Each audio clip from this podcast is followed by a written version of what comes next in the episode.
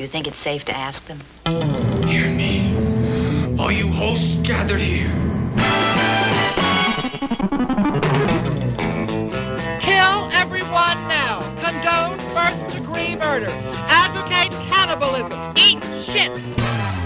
Well, I think we're about ready. Quiet, everyone. Filth are my politics. Filth is my life. From the whispers of the damned, deep within the bowels of hell. Welcome to Astro Radio Z.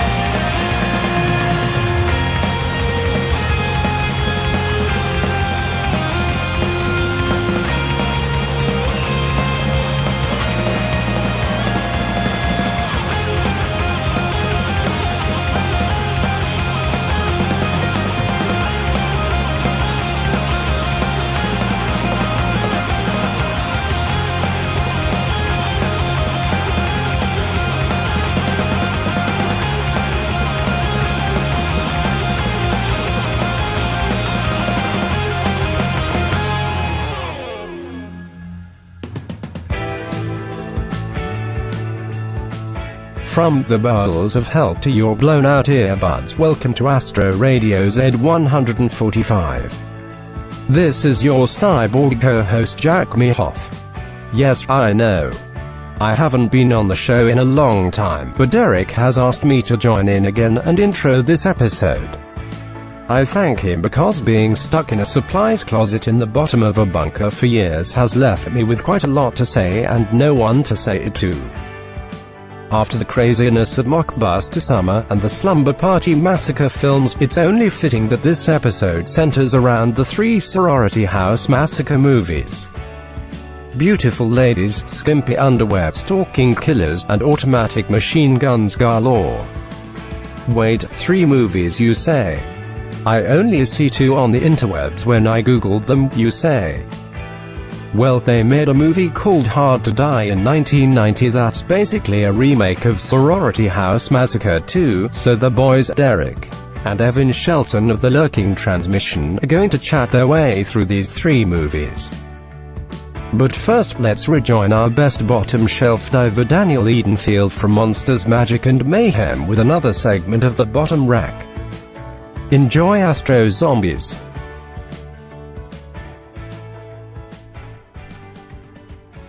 Hi, I'm Dan, and this is the Bottom Rack. Bottom shelf entertainment for your top shelf lifestyle. I have a special film right from my collection, my own personal collection, if you will, the personal library. I have Prison of the Dead.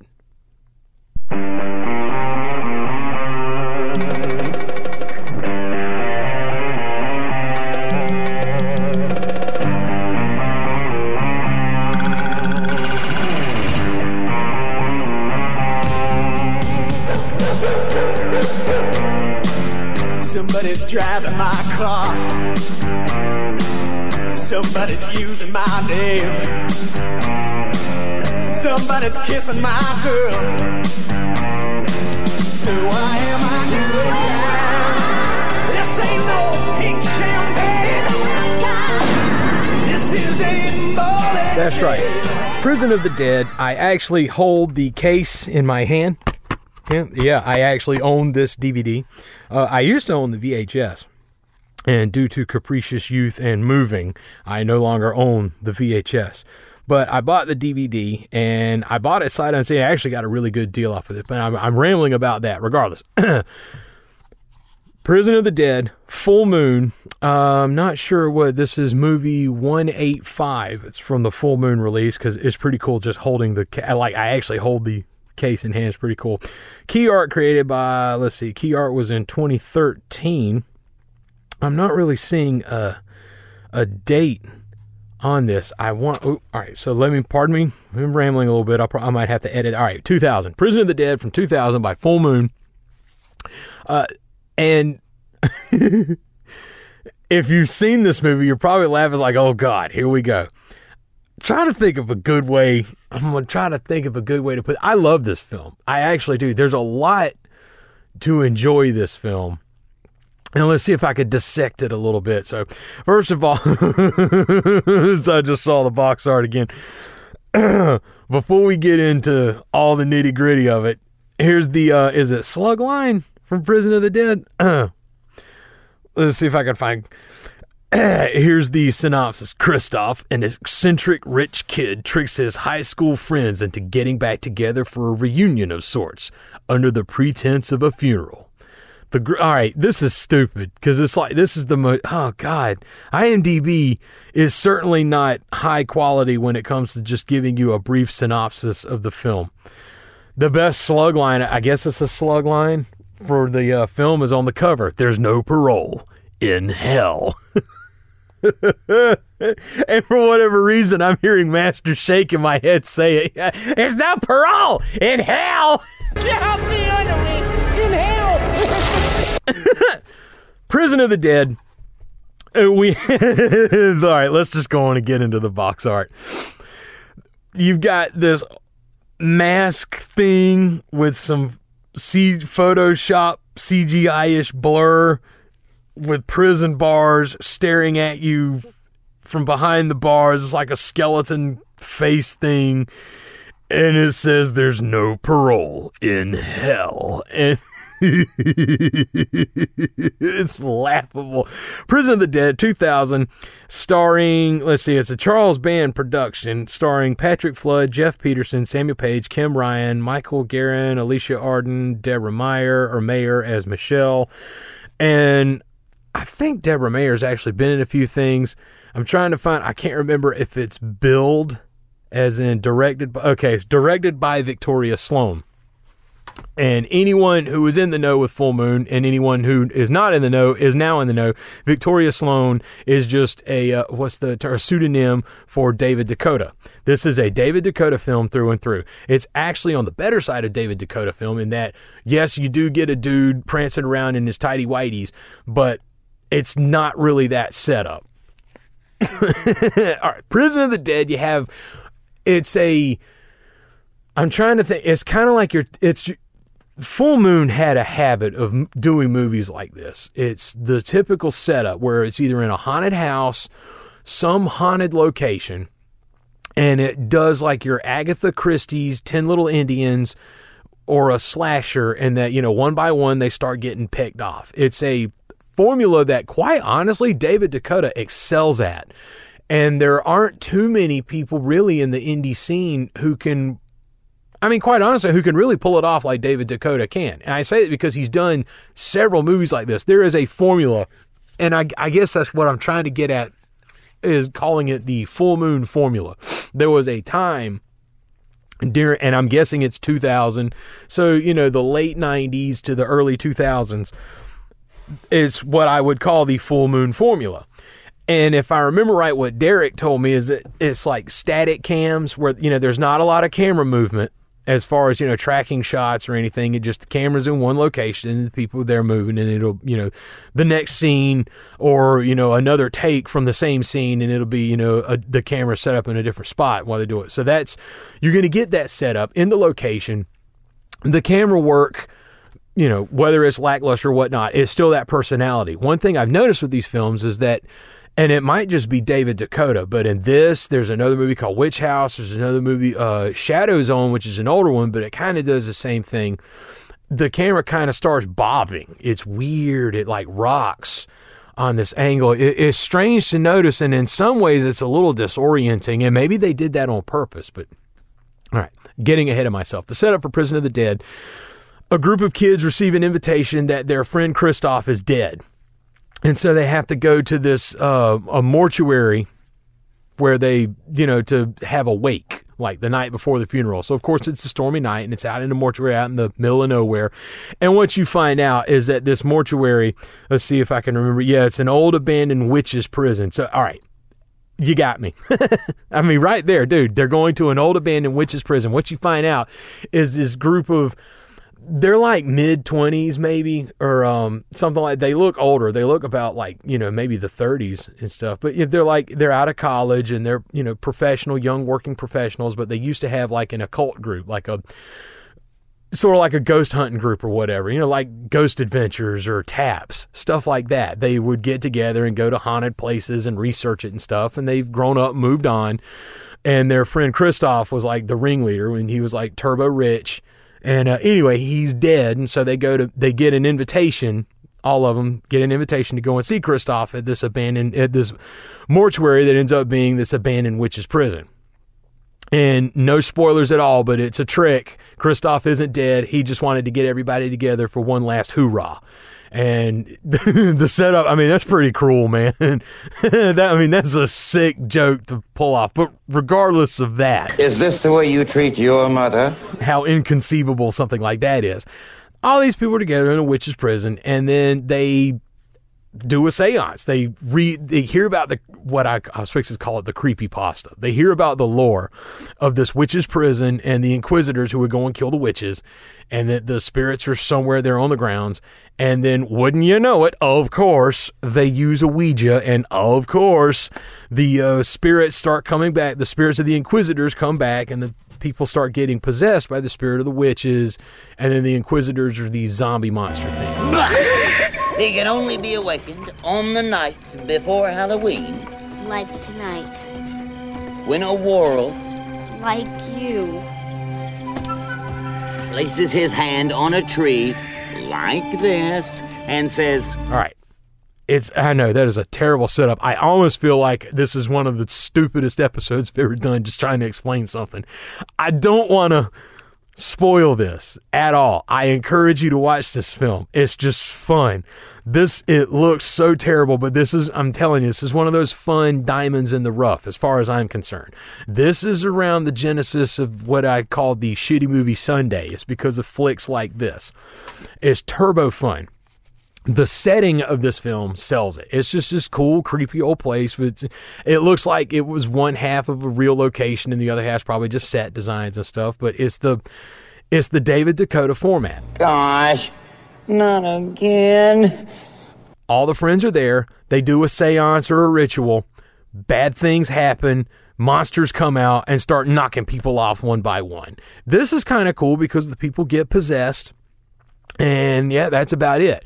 As far as the, you've got like a, was it like a side story kind of a, I don't know if it's called a through line, and I don't really care.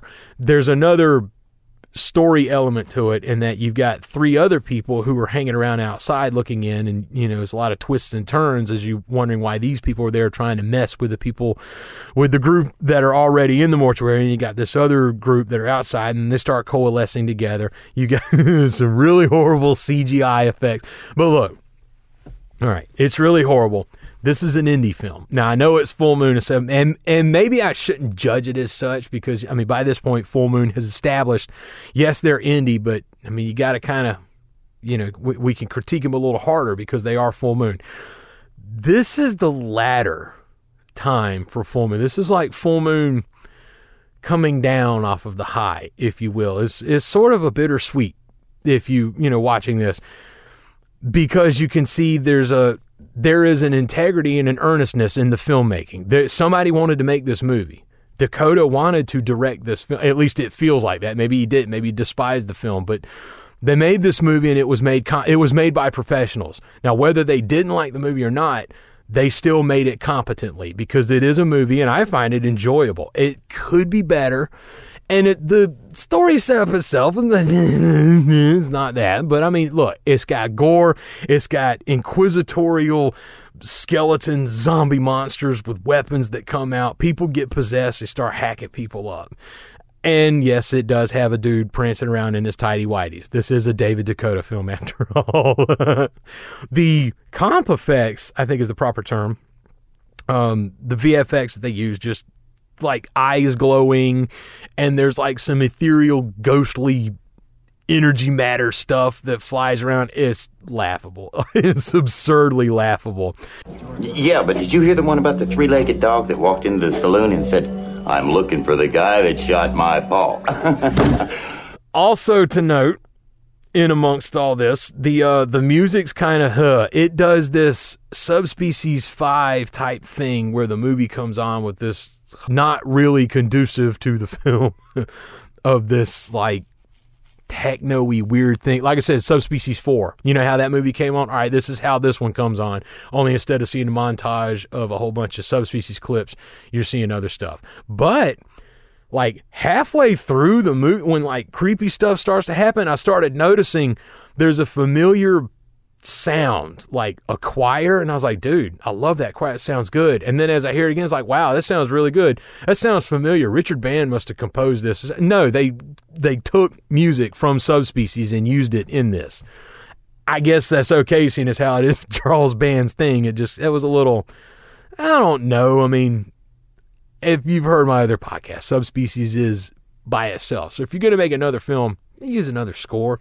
But then again, I mean, if you can't come up with something better, might as well take from the best. You know what I mean? Regardless, the does this film? I'm still just looking at the cover. Does this film live up to the box art in this case? You know what? No. This movie is better. I know it's kind of rare, isn't it? It's a strange one. I, it, this might be a first. Whoa, we might need some. Is this a first? I don't know if I, I can't remember all this shit that I talked about. Said this this might actually be a first for the bottom rack, but yeah, this film is better than the actual box art. This box art is laughable and atrocious. The DVD itself, I mean, it is what it is. I'm not getting into that. And that's not to say that the cover art isn't good. It's better than I could do. It's just when you're used to seeing the full, I mean, you know, you're used to the old full moon hand drawn artwork. And that's another thing. It's when I say it's bittersweet, this film is a reminder of the un, of the merciless forward march of time.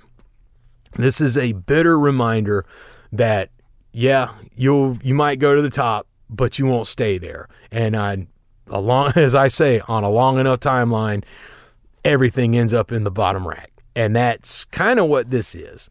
It's fun. I bought this. This actually, I think, and I don't want to give you the wrong website, but I think it's called like oldies.com or something.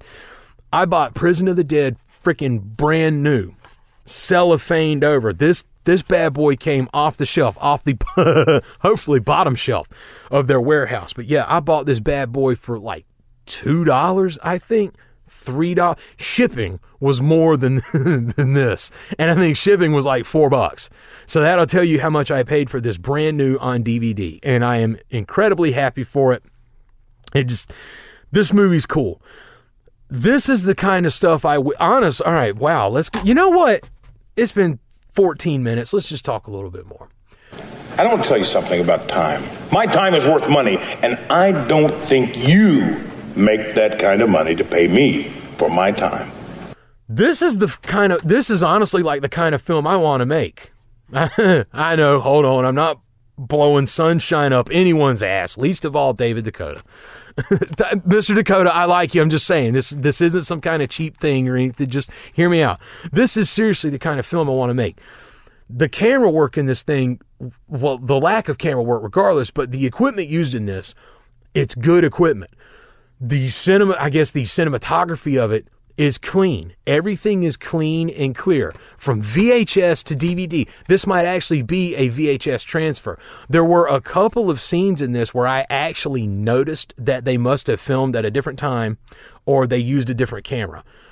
But it's it's not like bad. It's just I happen to actually notice that. But I've seen this movie a whole lot, so I mean it. It's funny. I have the box and can't even remember much of the story because it just anyway. The costume, eh. But again, it feels like an indie film. This is, it was just made, the setting sells the film. This is important for indie film. The setting of this movie makes it. You could do anything you want if you have a good setting, and that is the case with this film. Like in real prison?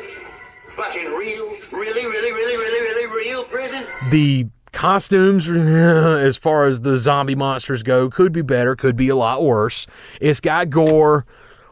The the acting i mean the acting it is what it is. I'm not expecting king lear and i'm not expecting shakespeare. And so because of that the acting is actually really good. A couple of the actors you can tell feed off of each other better than some of the other pairings the way that they interact with each other. But uh, in all like this is the kind of movie i would want to make it did looks like it didn't cost a whole lot to make. It can't have, and it just is fun. The it doesn't have this broad sweeping narrative. It doesn't have a whole. It doesn't change locations. Like it stays in this one spot for the entire film, which is pretty cool. And just it deals with stuff relevant to my interests. A Ouija board and possession and inquisitors that come up out of the grave. People get hacked up in dungeons and prisons and mortuaries and candles. And I mean, you got it's just it's a really cool film. Do you realize you could have caused a serious accident here, perhaps even a bloodbath? So yeah, Prison of the Dead. There's no parole in hell. Still, the box art is incredible. I mean, just it is a thing to behold. Seriously, Prison of the Dead, man, you should watch this. I can't remember if this, I don't know if this is on Amazon Prime or not, and maybe not, which is why I had to buy the DVD. Uh, if it's not on Amazon Prime, it really should be. I really couldn't. It, it depends. If you're a full moon lover, you've probably got this film or you've seen it. If you've never seen it, I mean, I really can't justify. I don't know what your budget is or what the value what kind of value you ascribe to the US dollar, but I mean, I couldn't justify spending more than what, 3 bucks on renting this thing. Seriously, it's on the full moon streaming, so if you're tempted to or if you're looking to add up a queue of movies from full moon to watch you know maybe you're going to try out the 30 day full moon streaming or whatever th- this is on full moon streaming and this is one of the ones that i would recommend you watch so seriously prison of the dead is better than the box art and it's on on the whole it's a really good film david decoteau's prison of the dead from full moon it's been it's fun I'm Daniel. Oh, and it's also got that line. I use it all the time, where it's like the it's been real, it's been fun, but it ain't been real fun. And that's from this. That's from this movie.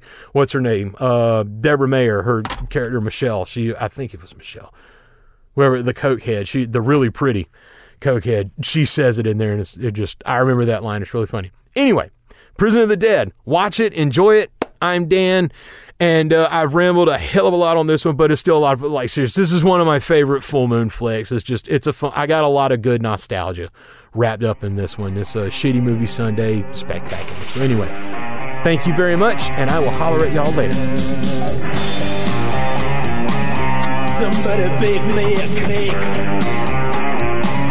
You better stick in a fire.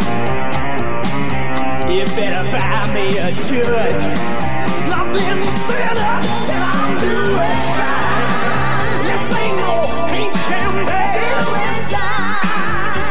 Is a motorcade. This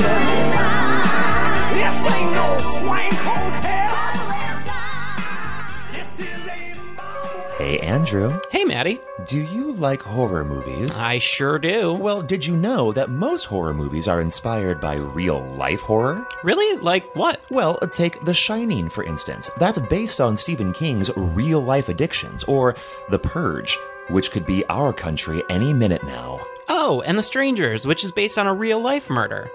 People should be talking about these things. Hey, guys. Oh, hey, producer, Producer Michael. Michael, hi. Uh, well, I hate to break it to you, but somebody already is. It's you.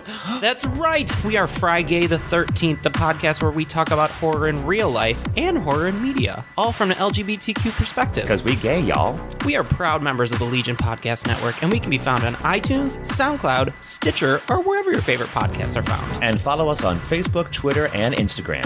Come along with us on this crazy journey, and as always, Get slayed. You are listening to Astro Radio Z.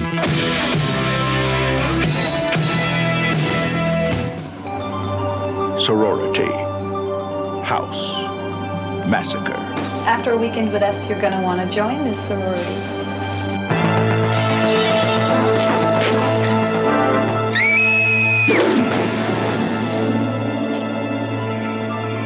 Maybe we are the haunted sorority house after all.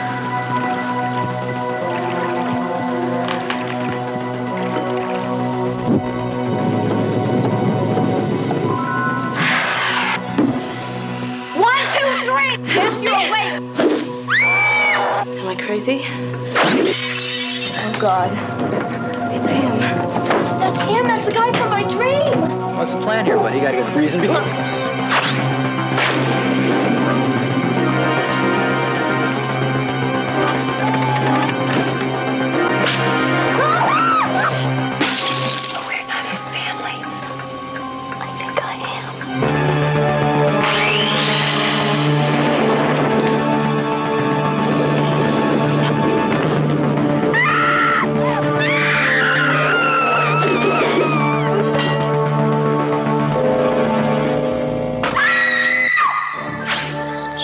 Sorority House Massacre. A slash course in absolute terror.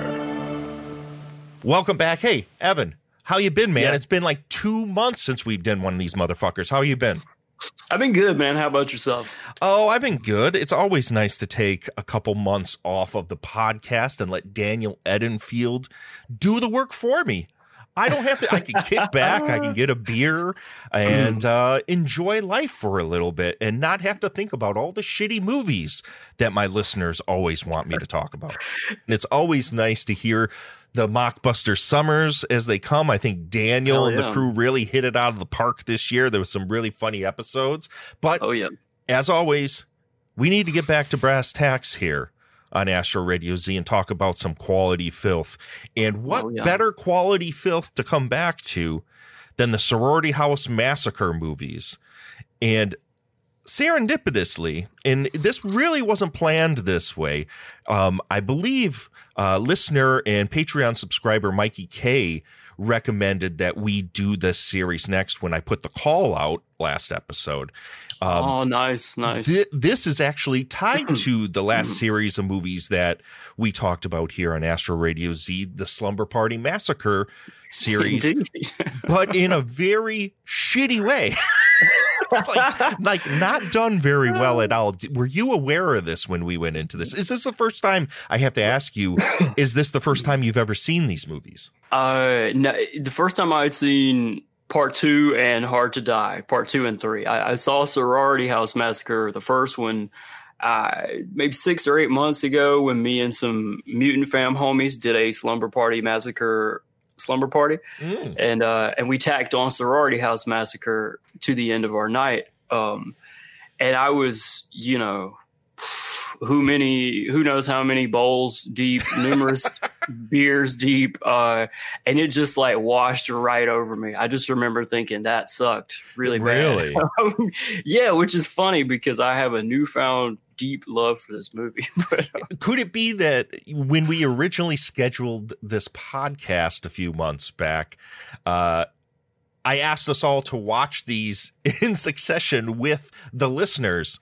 Then we took two months off and decide, and we kept rewatching them because we kept rescheduling this podcast. yeah So by this point, we've seen Sorority House Massacre, Sorority House Massacre 2, and Hard to Die at least 20 times apiece. yeah yeah really So now, are they your favorite movies ever? Oh wow! Um, uh, I'm not going to go that far, man, but uh, they are certainly right up there. Like uh, they are now. Anytime anybody wants to talk about franchises or series or you know not oft talked about stuff, underrated stuff, this is going to be right up there with me, man. Because I, it, it's not uh, it's not talked about enough. I don't think so either. And I think a lot of it is because people have kind of relegated this series to witchcraft status, where it's just like, oh, these are just, Okay. you know, shitty TNA slasher flicks. Uh huh. Which, I mean, when we get down to brass tacks and we really start breaking these movies apart, if you want to superficially look at these films that way, you could. But Oh yeah, well, it, two and three for sure. two and three for sure, but they're a subversion the same way the Slumber Party Massacre movies were. Absolutely, man. Absolutely. Um, So- and I, you know, when you say uh, TNA slasher junk, like what? Don't you just mean a good slasher movie?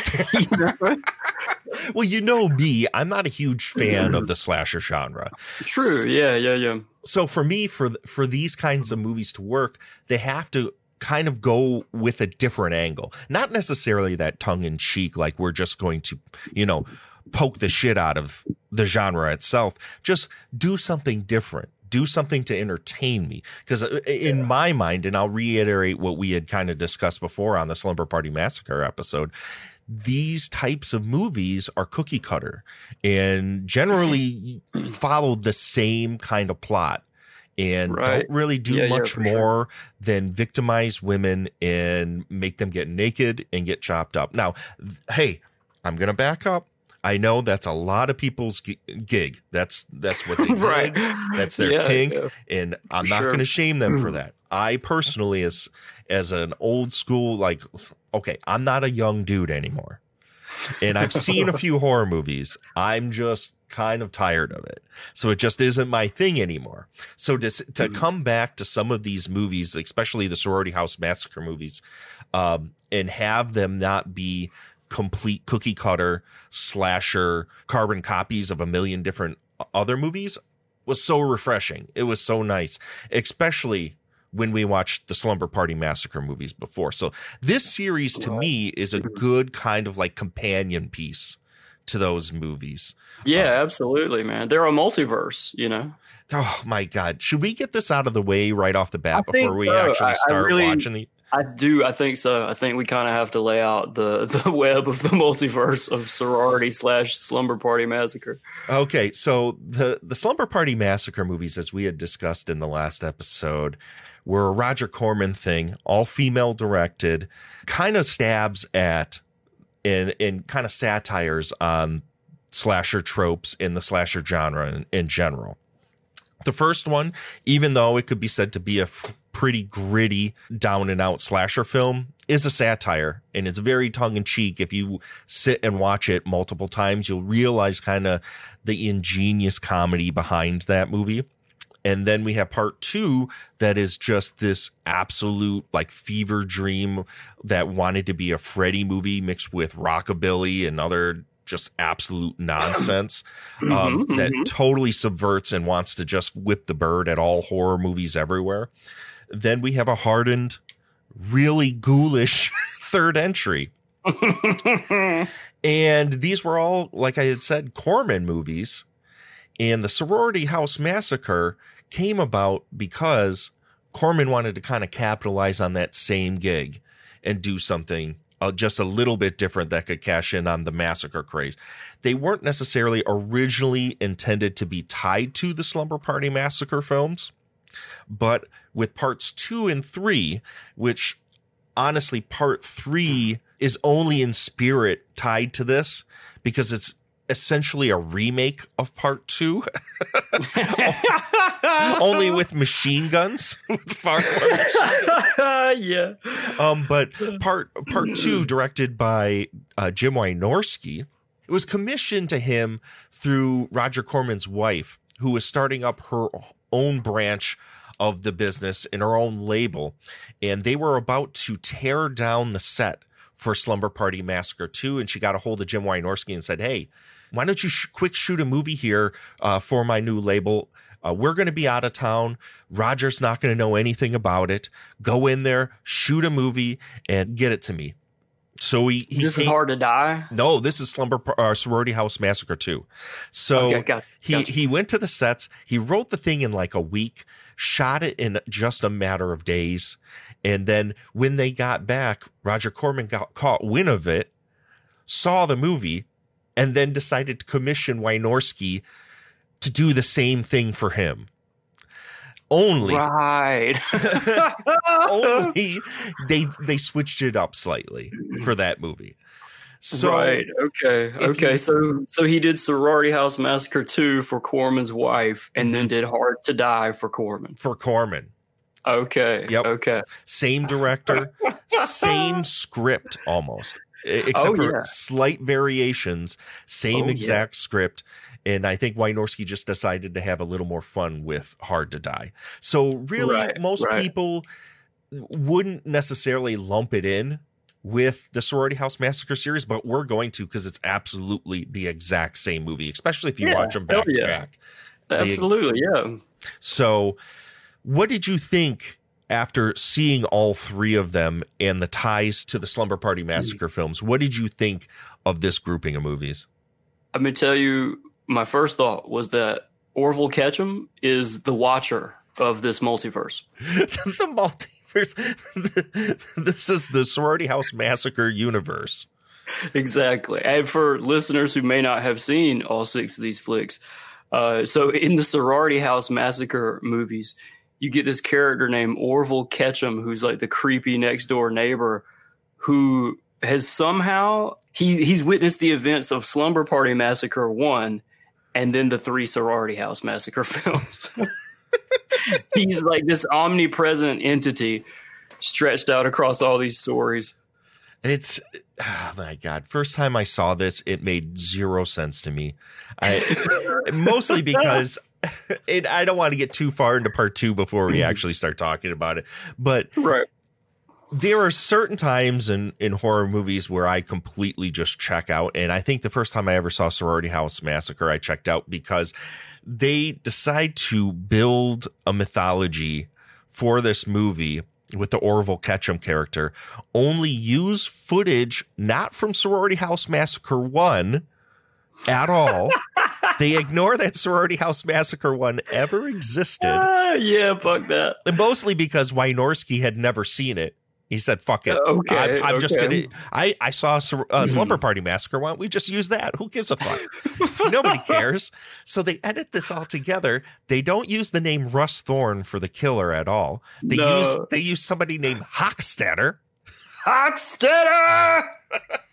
and he makes up this whole new mythology using basically like a, a trailer cut from Slumber Party Massacre 1 with the exact footage from that movie and makes up a whole new mythology for it. So good. So, So, would you fucking good. consider yeah, would you consider this an alternate universe Slumber Party Massacre? What is I mean, how do you reconcile that at all? Yeah, yes, that is that's my my thinking of it. You know, I'm I'm well trained from uh, decades of reading comic books to to navigate a multiverse, and so I'm like, yeah, this is just some weird Earth one, Earth two, possibly also Earth three shit. Only a lot less clothes.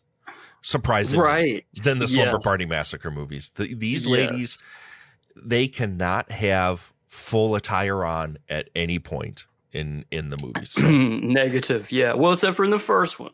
The first one's a classy movie. yeah, it is a it is a classy, classy flick. It's quote unquote classy. So It's no prom night to Hello Mary Lou. Oh but my it's gosh. The, it's the second best Nightmare on Elm Street wannabe. Oh my gosh, uh, we'll have to come back at some point and do the the prom night series on the podcast because that's one of my favorite series. Not the first prom night.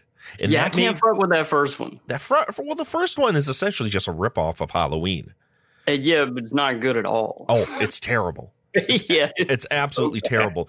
But parts two, three, and four of prom night are awesome. See, man, I still haven't seen three or four. Okay, so not to make this all about prom night, but we're going to make this all about prom night right now.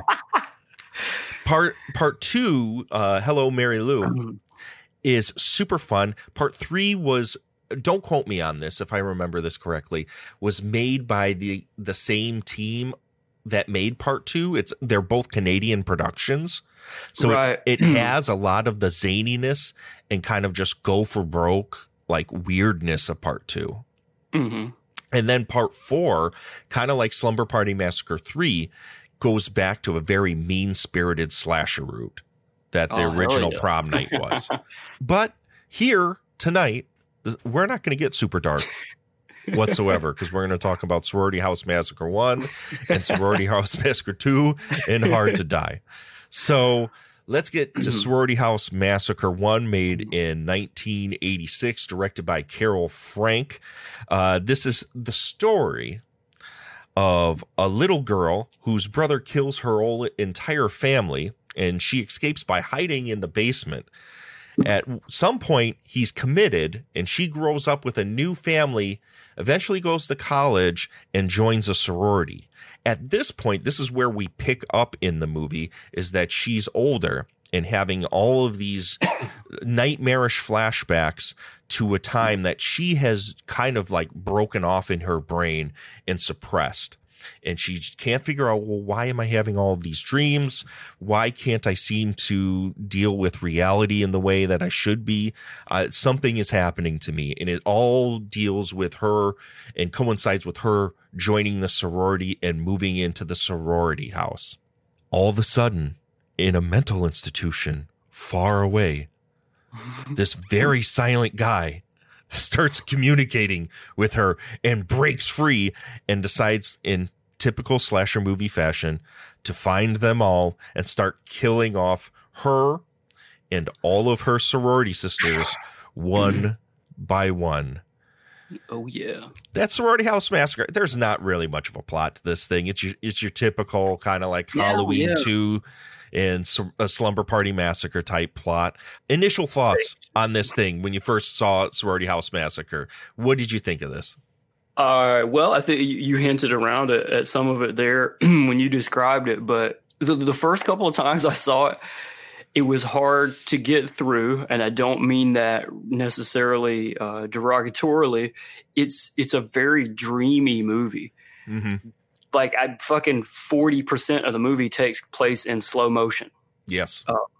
And uh, so, you know, as I am wont to do when I am several bowls deep and after 10 p.m.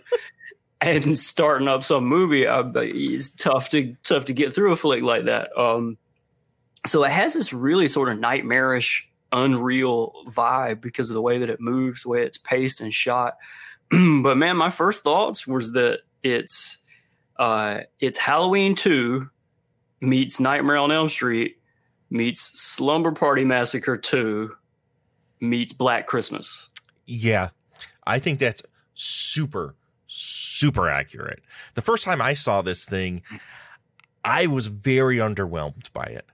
But upon subsequent views, I think this is a movie that kind of opens itself up to you because mm-hmm. it is so non-linear. It is very somber. It's actually great cinematography, decent editing. The soundtrack gives it some mood and atmosphere, unlike most of these really cheapy slasher knockoff type flicks. It it felt like someone actually gave a fuck making right? this one. Yeah, yeah, and it for wasn't sure. it wasn't a tongue in cheek kind of thing. It was like they were actually attempting to make a horror movie with this. Yeah, for sure. I have not dug in to the facts on this at all, and maybe you have, but I, I'm guessing that Carol Frank, director and writer, also did she also write it?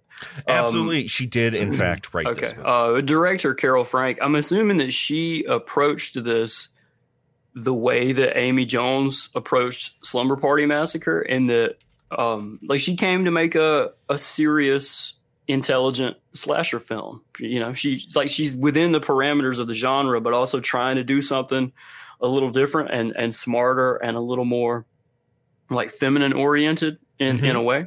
Uh, and it, it really comes off that way. You know, when it, it it feels like a woman's horror movie. And to me, with Slumber Party Massacre being my favorite slasher film of all time, like I, women to me have a better take on slasher films than men do, because I mean, final girls are what slasher films bank on. Not there are no final dudes. You know, nobody nobody cares about a final dude. It's a, it's about the girls in these movies, and so you might as well have one at the helm. And when you do, things come off just a little bit fucking sharper and more intelligent. Well, I think all of the characterization of the people that are, you know, populating this film, and it, it, we said this a lot on the last episode for Slumber Party Massacre, they all have time to breathe and act, be Yeah. actual people as opposed to archetypes and meat for the grinder. A lot of Yeah. male driven slasher films, the women are just there to oogle and the men are just there to be walking hard ons. And that just isn't the case in in this film at all. No, no. I mean, in, uh, you know, Sorority House Massacre one is not without a bit of nudity. Yeah. but it's it's like the nudity that you get in Slumber Party Massacre two when it's um it's just really goofy and not sexualized and and doesn't feel male gazy in the slightest. It just feels like maybe this would be a moment where chicks would be goofing around and take their shirts off or whatever, but none of it's like it's not shot in a you know salacious kind of way or anything. It's just really goofy and and off the cuff, and it has that sort of tone in in that way that Slumber Party Massacre two does. It did. I, I think the scene that you're talking about when we get some of the nudity is the scene where all the girls wind up at the sorority house and they're, you know, they're going to spend the night there because the, their head sorority sister is gone.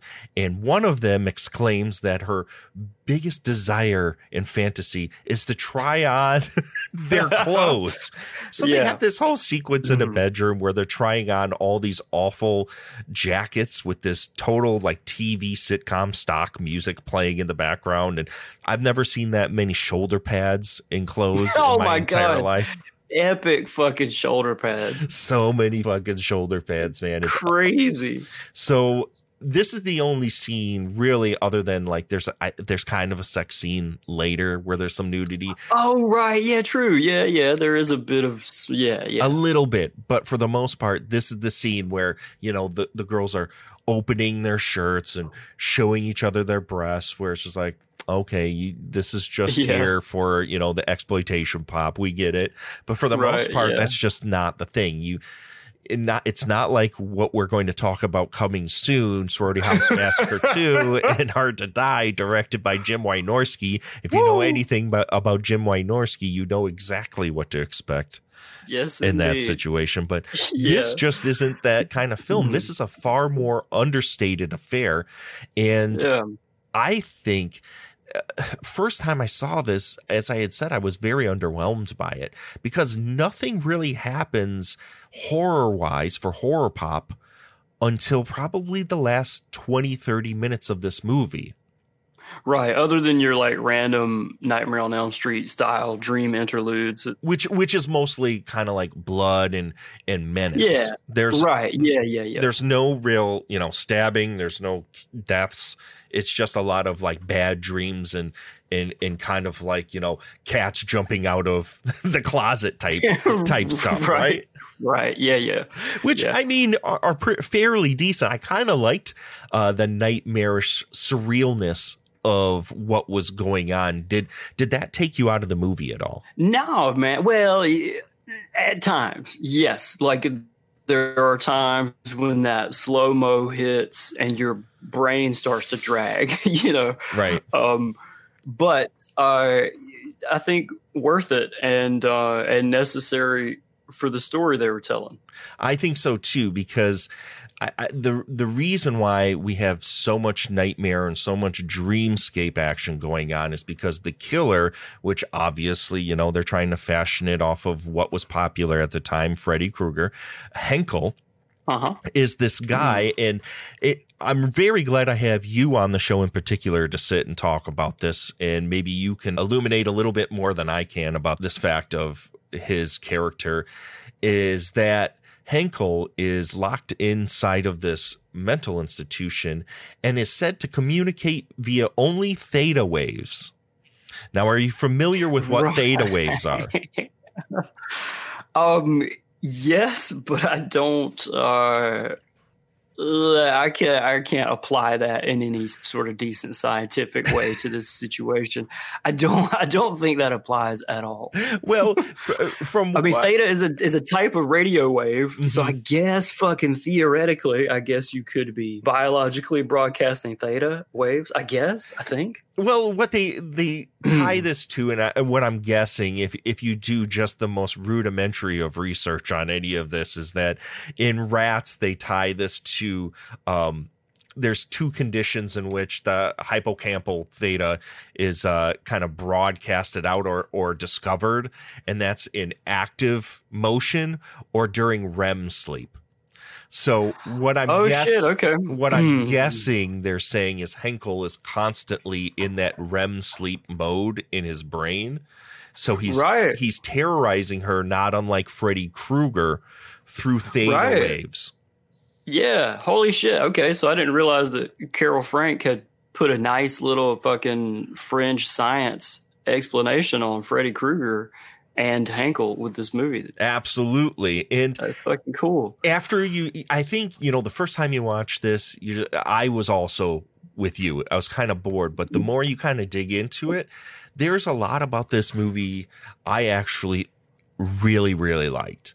Like the- Yeah, the- same, yeah. I think the Henkel character in general is a very menacing character and he doesn't have any gimmicks. There's zero gimmicks about this character. It's just a dude who doesn't speak, who is like almost like a, a Jason Voorhees, where he's just ha- has a one track mind and he's out to kill. And these dream sequences that he has doesn't have any of the the snarky, you know, one liners that a Freddy Krueger has. They're actual nightmares, Mhm. and um. I really dug this. The murders, the murders when they finally do happen are super matter matter of fact. There's Yeah. they're they're not drug out. He, he when he plunges this, you know, Bowie knife that he he ends up stealing from from like a army supply store or wherever he goes and gets this thing. Uh he just plunges it in and there's no really no screaming. It's almost No. like it's almost like the action takes the wind out of whoever he's killing. And Right. it's very eerie and menacing and it was kind of uncomfortable to me. What did you think of how they handled the murder scenes in this? I s- same man. I um I think he's got a bit of the Russ Thorn vibe in that uh it's kind of like Russ Thorn meets Jason Voorhees. Like he uh, he is a big silent fucker who looks physically menacing and is always like on the job, on the case and nothing else. but also you get that that Russ Thorn thing where it's a white dude in clothes, no mask. You see his face, all of that. He's shot very like uh, you know, none of it's glamorized Nope. or or hyped up in any kind of way. He's like real dry every time they shoot him, and all of that just comes off real fucking grimy. You know, J- just like Russ Thorn, but this guy seems more physically imposing. He does. And actually, he's not, he doesn't have kind of the goofy mannerisms that Russ Thorn did. Uh, Michael Right. Villella from the, the first Slumber Party Massacre movie. Um, so there's something a little more menacing about the killer Yeah. and the horror aspect of this movie. Right. Yeah, it's all all about the kill. Uh, and and speaking of the kills, there are at least two of the girls that go down. Uh, go down to a Bowie knife, like right between the tits, Mm-hmm. and it's like a bare chested shot. And I was thinking about it, and I was like, man, have I ever seen that before? I don't think I have. that could be some of the uncomfortableness coming through for me is that you know while there is some obvious sexualization going on with the nudity and the girls because in all of these movies at some point the girls are just kind of stuck in negligee right. Yeah. Yeah. yeah. you know and Yeah. you're supposed to be titillated but the there's nothing nothing titillating about any of the murders in this movie No, no, not in the slightest. It all just seems really fucking mean and really, really quick. Um, I think, like honestly, before you said what you said about the the way that the sound is dealt with during the stabbings, that's like my one sort of nitpick of Sorority House Massacre One is I'm I'm like, why is everybody fucking dead silent? Yeah. when they get stabbed. Um, you know, because I've been stabbed and it I was not quiet. but uh, I think maybe yeah, like after hearing you describe it, I think it's a style choice, man. I do too. it- yeah, because it's so cold and it is very much like knife goes in, that character is done. Yes. Fucking silenced and removed from this story. It's over. and removed from the earth. It was Right. I, it was when we came back to this and I rewatched it. Is that uh, maybe it's with age? You know, there's just certain things that unnerve me, and those murders. In it, I've watched this now three times for this episode. They just kind of took me out of my element. Like I was very uncomfortable with them. Yeah, yeah, it's it's really menacing, man. And and even when uh like one of my favorite kills in it is when one of the boyfriends goes down the so they're trying to escape with that emergency ladder out of Mhm. the window and the boyfriend goes down first and he's like I'm to hold the ladder and everybody made their way down. And then there's like the steady cam POV as the killer's creeping up on that Yeah. guy. And something about it I mean it's not like it's different than anything I've seen before. It's just like within the context of the film as a whole it's just fucking it's really actually unnerving. Whereas in any other movie even like a carpenter like even in halloween when michael's creeping on people i'm like ah they're dead you know whatever But, you also have about- like you have auditory stings in a Carpenter movie. It's never just pure silence. Even that scene where Yeah, Michael Myers true. holds holds up the one guy and like skewers him to the kitchen cupboard. There's an underlying bed track that's going on there. right right yeah and this just purely relies on like the dry footage Yeah. Well, some of it also could be to build on top of this. We actually give a fuck about these characters. mm-hmm, Like there, there are no shitty characters in this movie. No, There's some no, you- awkward, stupid dialogue, but for the most part, these characters are great. Yeah, yeah, and it's um I think a lot of that comes from the fact that like they're all rallying around the lead character who sh- she's like recently traumatized, you know. Um well, she's like child traumatized in her childhood, but then also right before the movie starts, she's lost her uh aunt and uncle or whatever, her adopted parents Yeah. And like all these girls are just rallying around her and trying to show her a great weekend and make sure that she keeps her mind off of stuff and stays happy. And it's like, that's gold, man. You can't hate any of these girls. Mm-mm. You know, none of them's like, uh, the, I hope that one goes first. Like you, you actually care about all of them. I actually in the in the guy, the one boyfriend that makes I it almost him. yeah, makes it almost all the way to the end. He's just like, dudes, he somebody just killed my girlfriend. And he's trying to genuinely help. There's no creepiness to him. He's not trying to slime on anybody. It's Right. just like they're all in this together, which you Right. rarely ever see. All as I said before, guys are always just walking hard ons. That no matter yeah. what's happening, Exactly. they're just trying to get it in the entire time. Yeah. That's another like one of my favorite parts of sorority one is uh so when the boyfriend that you're talking about, him and his girlfriend are attacked in the TP in the front yard or whatever. And uh and he gets away and but he like has to dash away from the TP fucking butt naked. He's he's got no clothes on.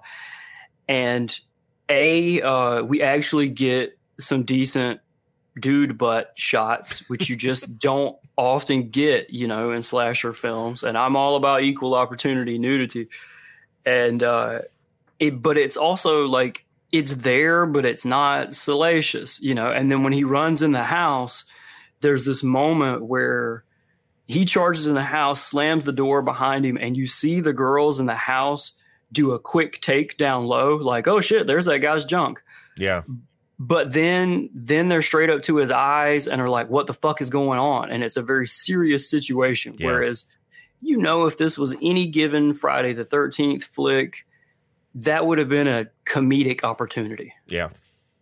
you Yeah. know and it would have taken away from the whole vibe which is terror dude so fucking scared that he doesn't have time to talk about why he just came in the house dick swinging Yeah. you know yeah. Why mean? am I hanging dong? Yeah, he's just like, yo, did somebody fucking stabbed so and so? Like, we're fucked, you know? Right. And all the girls are like, oh, fuck. And they're immediately about business. There's no fucking jokes. I, I love it. That's, that's do too, yeah. That might be my favorite aspect of this movie, aside just kind of the the really dour tone of the entire thing, is that you finally get a bunch of characters that you get you want to see survive uh, this situation. Which most part, I mean, by that point in the Friday the Thirteenth and Nightmare on Elm Street series, uh, these these weren't characters you wanted to see survive. You wanted to see how creatively they were going to get murdered. right. Yeah. That's what you were encouraged to do. You were encouraged Yeah. to follow the murderer. In at no point in Sorority House Massacre are you encouraged to empathize or side with the murderer. right. No. This is a down and out horror film. So I really dig that about this. Uh, I have to admit, if we're going to talk anything bad about this movie, there is a point about halfway through where this thing kind of hits a brick wall and nothing Yes. happens for a little bit. Yes, there is. Yeah. So if there's anything I got to say is that the on the first viewing it does kind of drag a little bit. But once you kind of get hip to what's going on and if you decide to go back to it, there's a lot more to kind of unpack with this movie than your average slasher film. So I give Oh, it a yeah, huge thumbs sure. up. And and you know my predilection for short horror films. This movie's only an hour and 14 minutes long. Love it, love it, man. Yeah, yeah. No, I'd I'd say the same, and uh, I I think it. You know, I don't want to fucking turn this into a a segment or anything, but I I think there's a lot of really there's a lot to unfold in this movie if you revisit it. Um, I think there's there were a lot of you know sort of careful, strange considerations put into the screenplay itself, like. uh guy his the the number on his room in the mental asylum is room number 26 and then the room that his sister our main character moves into at the sorority house room number 26 um and if you ask my kooky ass i think i think 26 was uh I do. I don't think that was just a very simple connection by like, oh, they they had the same room number. I think 26 was chosen because two and six together are eight, and eight is the figure eight. You know, the loop of causality, Yep. and that's sort of what this movie is: is this weird uh, effect before cause dreamscape where these two people are connected in a way that really doesn't make any sense. Um, but it creates this this great horror story. Absolutely. I mean, over and over again, that fact is showcased to us um, Right. until it's finally revealed at the end what the connection really is. No, I, I, it was the third fucking time that I watched this movie before I fully understood what the connection was.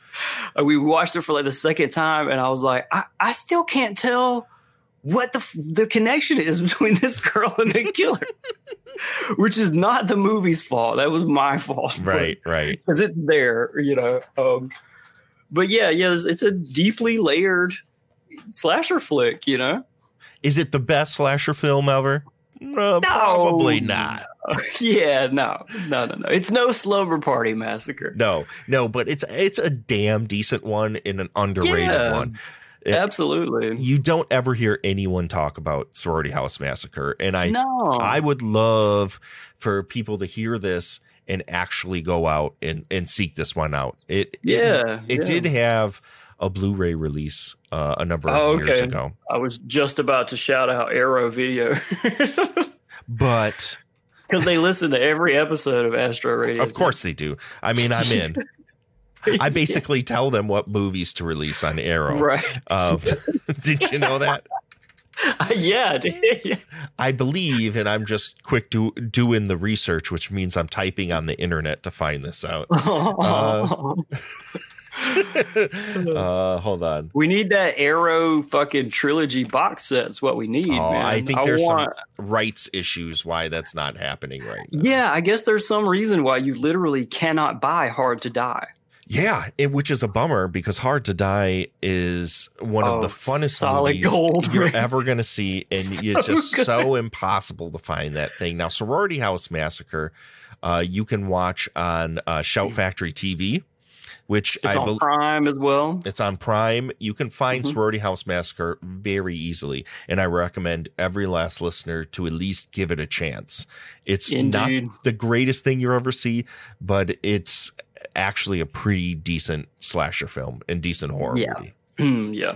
So uh, let's let's go ahead and we're going to take a break here, Evan. And when we come back, we're not going to give each of the next two movies their own section of this episode. We're going to mash them together because I, I I do believe that's the only way you can accurately really sit and talk about Sorority House Massacre 2, made in 1990, and Hard to Die. Made in 1990.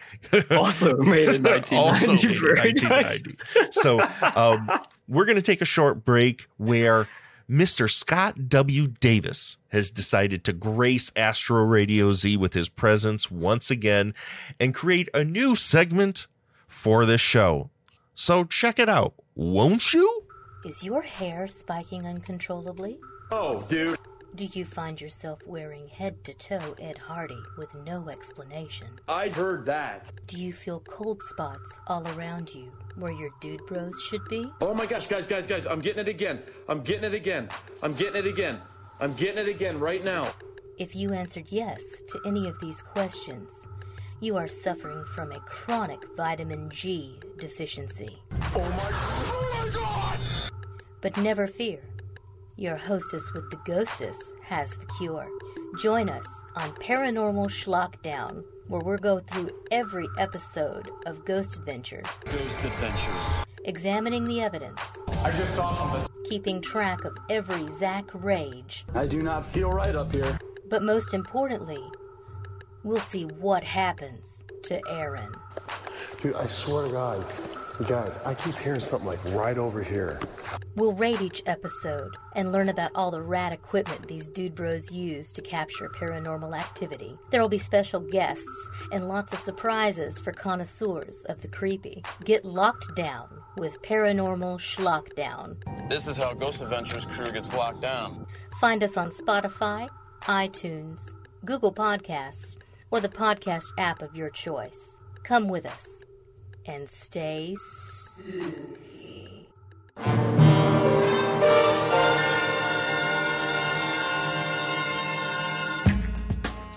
The lights dim, the crowd goes silent, and the show is about to start.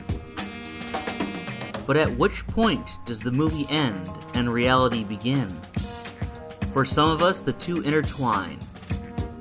Life influences art, and art influences life. I'm Scott W. Davis, and these are my confessions. The confessions of a film geek.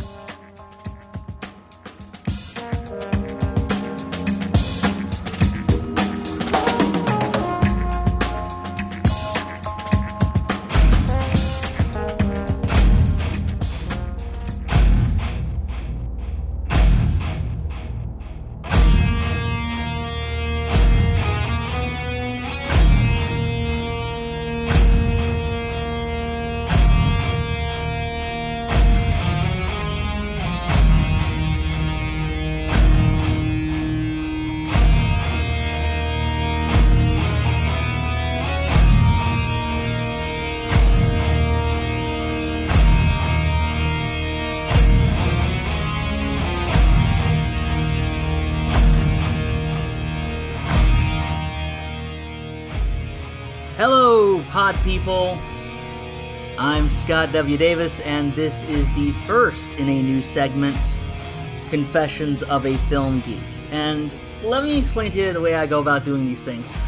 Um, I have been so into film ever since I can remember, ever since I was a kid, that it's really hard for me to separate a film I watch from life. I mean, yeah, we all watch a movie, right? And we all think, oh, this is a good movie. Uh, this is how the acting was. This is how the directing was. This is how blah blah blah blah blah blah blah. We all do that. A lot of reviews do that. A lot of times it doesn't go much beyond that, and I think that's a big waste of time because everything's going to land differently. You're not going to agree with what I have to say here, but hopefully you'll be interested enough to listen to it. I don't know. That's what I'm betting on. Because it's really hard for me to separate film from my life. Everything I watch reminds me of what's going on around it. Has it reminded me of something in the past? Does it remind me of just some random thing I noticed? Is it topical of something that's happening right then and there? Am I uh, is watching this with people? Uh, how does this land given my taste? All these different things, all these different factors. This is what art does, right? You know, that's why your favorite song doesn't do anything for your friends or anything, you know? It means, it all means something different. And that's kind of where I'm going with this. It gives me an opportunity to talk about the movie and also, like, stuff that's going on in the world, stuff that's going on in life. Uh, sometimes it just gives me the excuse to just ramble on and go off on tangents, but you know what? That works too because it's my segment. So, here we go with the first installment. And uh, yeah, I guess we should talk about what's been going on in uh, life here. What has been going on? Jeez. Now I'm just thinking uh, off the top of my head, what could we possibly be talking about? Could it be plague? That's what people are dealing with. It, and this will be a big signpost to anybody who is listening to this far into the future when I tell you that we're going to be talking about a movie called 5G Zombies. Now, hopefully, these people who will be talking about this, listening to this, will be saying like, "Geez, 5G, yeah, that's right. That was like a thing, and there was all that weird Corona thing. Boy, we got over that. That's that's nothing. We're on 9G now. There's uh, why was this even a thing? I hope that's the that's the case. I really do. It's also possible that we all die and that uh, this is dug out and somehow translated 2,000 years in the future by some extraterrestrial archaeologists. If you're not, you're listening to this right now in uh, July 2020 is when I'm recording this. And yes, we've been dealing with plague for a few months now. Coronavirus, COVID 19. Rest of the world has been dealing with this for some time. Some places are still trying to get a handle on it. Some places are getting a handle on this. United States really not getting a handle on this. And if you want to know why we aren't getting a handle on this, it's because we generally do as well as the dumbest asshole among us. And there's quite a few of them. Uh, the vast majority of people see the importance of following protocols. They wear masks, they stay indoors, they quarantine, they do all this stuff. So you've got experts, people who do this for a living, people who have studied science, have studied uh, viruses and pathogens all their life, and they're telling you, look, this is what you have to do. And it looked like we were going to start to do that. We'd get, you know, some idiots here and there, but for the most part, it looked like we were getting a good handle on it for a while. And then we kind of got bored. People realized they didn't want to be with their shitty families anymore, and they decided they're just going to go out and do their things. Now, uh, it's no uh, coincidence that the people who got bored and didn't want to be around their shitty families are people who shitty, whose families didn't want to be around them because they're the assholes. So we have uh, all these people out there saying, "You can't tell me to wear a mask. You can't tell me to do this." That's the thing about virus. It doesn't care if you're rich or poor. It doesn't care what your race is. It doesn't care how old you are. It doesn't care what God you pray to. It just does what viruses do. And uh, you just can't tell that to some people. And so you get wacky things like uh, us still trying to deal with this and not wanting to do uh, deal with wearing masks. What's that got to do with 5G? Because with the crazy mask people, you have crazy conspiracy people.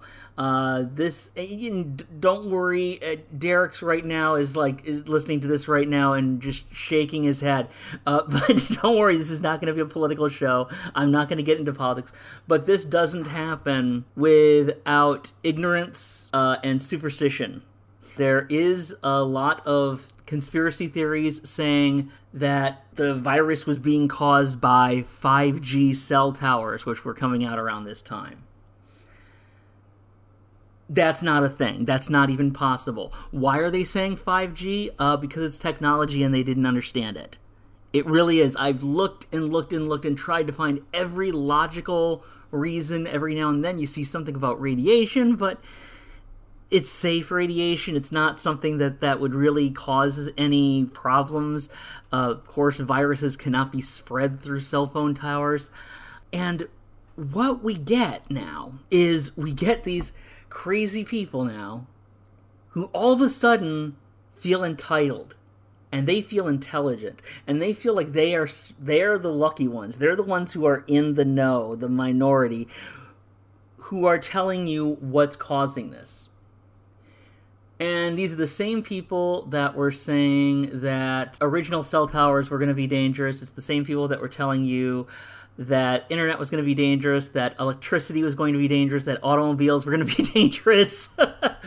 it's the same people that have been hiding in caves from the scary lightning outside since primitive times. It's the same characteristics. And now this is causing us to look at this new movie 5G zombies. Uh, you might be asking, that seems really in poor taste. I mean, while when by the time I've uh, recorded this, I think we're up to like 130,000 dead in this country. My God, how horrible! Uh, is that is that really decent? Well, uh, welcome to the world of exploitation, folks. Exploitation is reactive, and this is uh, definitely in that same ballpark, so I have no problem with this. The problem is, for the most part, while this movie was being made, everybody was quarantining, they were staying inside. So, how do you mount a massive, well, not a massive motion picture, but any motion picture really, uh, with those restrictions? Again, inventiveness of exploitation, and I really kind of actually tip my hat to them. Uh, 5G Zombies is an anthology movie. That means that, okay, we don't need the same cast for everything. It's uh, got credited to two directors. Now, uh, one of them is John R. Walker, who we will talk about in just a moment, and the other is uh, Dustin Ferguson. Now, this guy, I've n- only seen a few of his movies so far. He's on my Facebook friends list and such, but holy crap, is this guy ever prolific? I mean, I don't know how he does it. Seriously, he um he has in okay, 10 years time, 89 credits listed on the IMDb. That's nuts. Now, these films all cost like about $2.50, but still, I think anybody who has ever spent any time in film production or video production knows that it takes so much to write something, go into pre production, shoot the thing, go post production. It's a big process, especially if it's done independently, because you're often looking over this stuff yourselves. He's done a lot, and he always has something going on, it seems. He always seems to have something happening. In this case, he did uh, this thing. He came up with this idea of 5G zombies, and incidentally, he's he's already kind of uh, capitalized on the next thing that was supposed to follow 5G uh, with his his next project after that, because he did a film called Angry Asian Murder Hornets, which uh, Murder Hornets that was supposed to be our next thing, and then they kind of forgot about the Murder Hornets. You know, we we did we did we did riots in our and, and protests in our cities instead of mur- Murder Hornets. Oh well, but he still did it. So he's actually, and I think he handled most of the stuff in this movie. Dustin Ferguson did. Well, it starts out like there's this coronavirus, of course, COVID nineteen, but then also with the five G cell towers made it even worse because the five G cell towers turned everybody with the virus into zombies.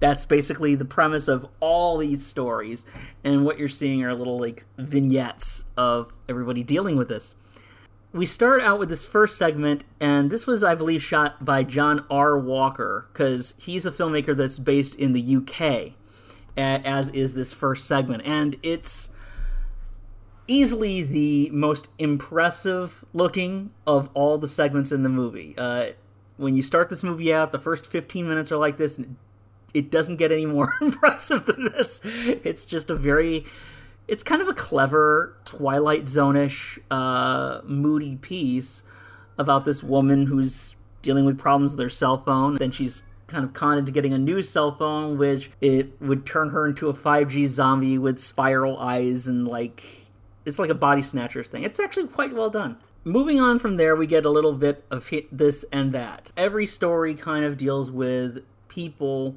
dealing with this uh, rapidly escalating crisis. A lot of these scenes seem outsourced, uh, shot uh, usually focusing on one person on a phone or shooting on their webcam. I'm not exactly sure how they were directed. Were they directed by remote? Not my business. I don't know. But that's how. But that's how a lot of these uh, vignettes play out. Now, we've all kind of gotten used to YouTube. If you weren't before, we're more than familiar now that we've been locked up. I actually have dealt with been dealing with staying mostly indoors for about a year now because I've also got health issues that I've been dealing with. But so my YouTube uh, viewing has gone way up. Now, personally, I find the YouTube stars to be pretty much as they were when I had a show on YouTube a few years ago, which is to say, I find them really annoying as hell. I, I just, I, I hate it. I hate seeing the thumbnail that come that that you look at and it's got somebody doing a, a funny face and some hyperbolic statement like this is the worst thing ever to get it's the, the most generic and obnoxious clickbait. And usually it's uh it's to listen to somebody whose opinion well not saying my opinion actually is worth a whole lot but let's they're worth less. Incidentally the people i listen to aren't really doing that too much, and they're not. You know, thankfully, they're they're they're the ones who aren't having any pedophilia scandals. You know, a lot of the people I listen to on YouTube these days are people who are talking about science, history, atheism. You know, they're they're squares. I don't know anything about their sex lives, and I don't want to. So, anyway, a lot of these vignettes turn out to be testimonials by so-called YouTubers, and they're talking to their subscribers and everything like that. And it's basically comes off as like another episode of their show. Only difference is that instead of being some wacky uh, review or makeup tutorial or pop culture thing, it's about the 5G zombies and whether they're going to survive or not. And they usually don't.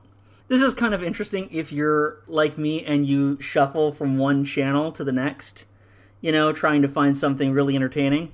it kind of has that same feel to it. However, as I mentioned before, we do get a bit of sameness because not all of the the stories are like this until you get towards the end. You'll get a few of these, and then you'll get like some actual bare storyline in a in one of the pieces. But by the time you reach the halfway point in this movie, all the rest of the stories or vignettes or whatever we want to call them, because they're only just a few minutes a piece, really. They're not big 20, 30 minute pieces. They all wind up being the same. Someone's in the camera like, "Oh, did you hear about the zombies? I hope they don't get me. What was that?" You know, lots of that shit.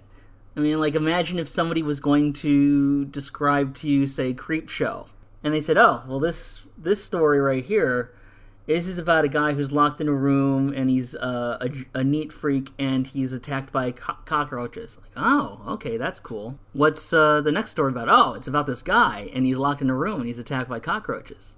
And after that, there's a story about a guy who's locked in a room and attacked by cockroaches. If they were the same thing, we wouldn't give a shit about that movie now a little bit of this stuff goes a long way. I don't know why they edited this the way they did. First of all, the film needs to be a lot shorter. This is a hour and 36 minutes and 20 30 minutes shorter. I would say even 30 minutes shorter. This thing 5G Zombies should have been short and sweet. It should have had us going, "My gosh, yep, that's a pretty good response to all the craziness going on." And that's it. But they didn't. I mean, it sounds weird to say this about a film that that cost next to nothing to make, but they needed to scale this back. We don't need this many segments, and when they did the segments, they should have shuffled it up more so that we didn't get that same sameness. That's the biggest uh, criticism I have about the film. Now, these films always seem to be about more than what they're about. So if you take a step back from it, you can see 5G zombies as a crass but undeniable commentary on our times. Uh, there's even allusions to other shameful moments in our recent history, such as the uh, rise of nationalism and uh, the de- demonization of immigrants. What the film sur- surprisingly really doesn't comment on are the conspiracy theories themselves. Now, we mentioned they mentioned the 5G towers, and we get the occasional person from one of these YouTubers who might be a conspiracy person saying, No one believed us, or something like that. But there is very little evidence on hand that the filmmakers understand just what these conspiracy theories were or where they came from. Th- these theories do not happen without end of days religious fundamentalism uh, because there's this whole thing, you know, it's the technology that's causing the virus, and that way they can trick you into getting the vaccine. And lots of people are saying that Bill Gates will force you to get the vaccine, and Bill, Bill Gates is, they're saying, is Satan because none of them have cracked a book since 1995. And you know, once you get a vaccine, that'll be, that'll embed a chip in you. Uh, chip in you, which will serve as the mark of the beast, because in the book of Revelations, there is a mark of the beast that everybody gets, and if they get that mark of the beast, then they cannot enter the kingdom of heaven after Judgment Day. It's fucking stupid. I, I, God, I, every day, every day we're dealing with this. If, I hope people listen in in the future and shake their heads in disbelief. I hope you can't believe it. I hope you can't believe it. I hope you don't just think this sounds normal because none of this shit should be normal. All these people who think they know more than the experts who have all this weird superstition shit. They all, y'all need to shut the fuck up. Oh my god. it's and it's been taking pretty much everybody else's life over these days. Ugh. But there's no mention of these like apocalyptic fundamentalist beliefs in this horror movie, which would seem to be a natural match, don't you think? Uh, nor is there any ev- reference to these weird um, QAnon type movements that have fueled these crackpot theories. It, no, everything is straight faced and surface based in this film. Uh, it's just is what it is, which is kind of a shame because you've got a lot of good material. I think that the way they shot this film is really clever. And I think that using this topic to make a schlocky zombie picture, I think that's in the greatest spirit of exploitation.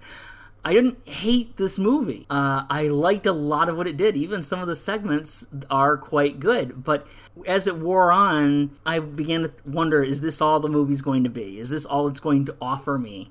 These are really weird and scary times, no matter which side of the fence you are on. And I think that it is only natural for a horror film to tackle that. I just wish that mm, maybe they tackled it a little bit better than they did. Hopefully, you've enjoyed this. Until next time, I'm Scott W. Davis, reminding you to embrace your inner geek.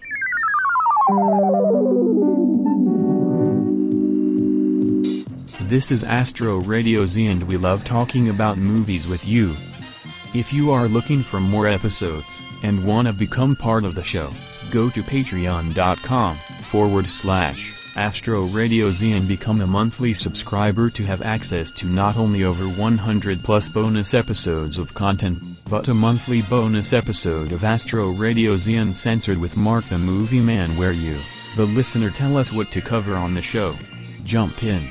Make Astro Radio Z yours and become a Patreon subscriber at patreon.com forward slash Astro Radio Z.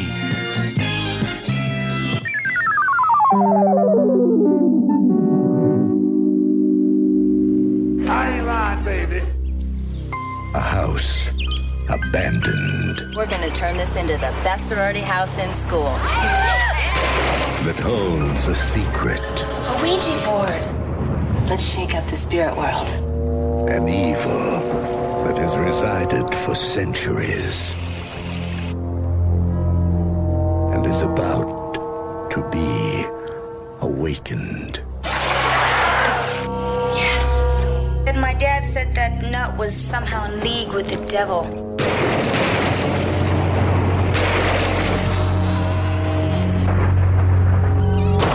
Welcome to your new home.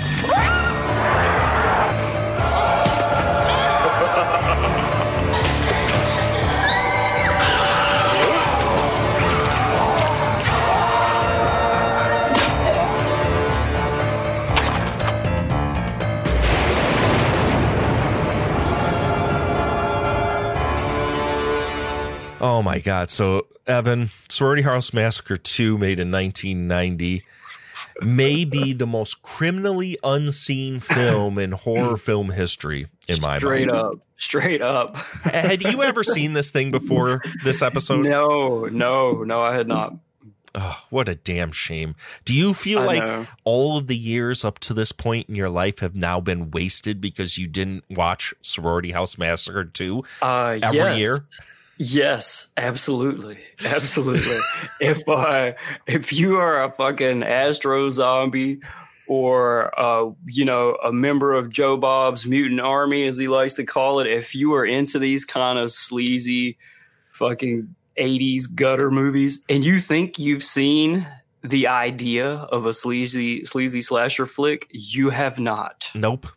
Nope. You have not. If you have not seen Sorority House Massacre, everything you've seen is like fucking minor league bullshit compared to this movie. It's Bush League. Fucking Absolute Bush League. Bush League bullshit compared to Straight Sorority House. Massacre. And of course, directed by the immortal sleaze master himself, Jim Wynorski. Oh yes. This oh, may be, and I I don't know how familiar you are with Jim Wynorski, Evan, but this Oh, may yeah, a be little bit. this may be the quintessential Jim Wynorski movie. For sure. For sure. Yes. I, th- I think he sort of was like, who knows if it was Wynorski's call or if it was a fucking, if it just happened out of the budget or, or what, but he really appears to have been like in full blown. He, he was as Wynorski as he could be in this movie. The Like, Wynorskiest Wynorski is in this movie. straight up just the idea like if you're familiar with jim Wynorski movies uh, you know what he's about you know he's about that sort of soft core take on exploitation Yeah, he typically he leans in more towards shower scenes and just random nudity than any sort of like sex scene kind of thing.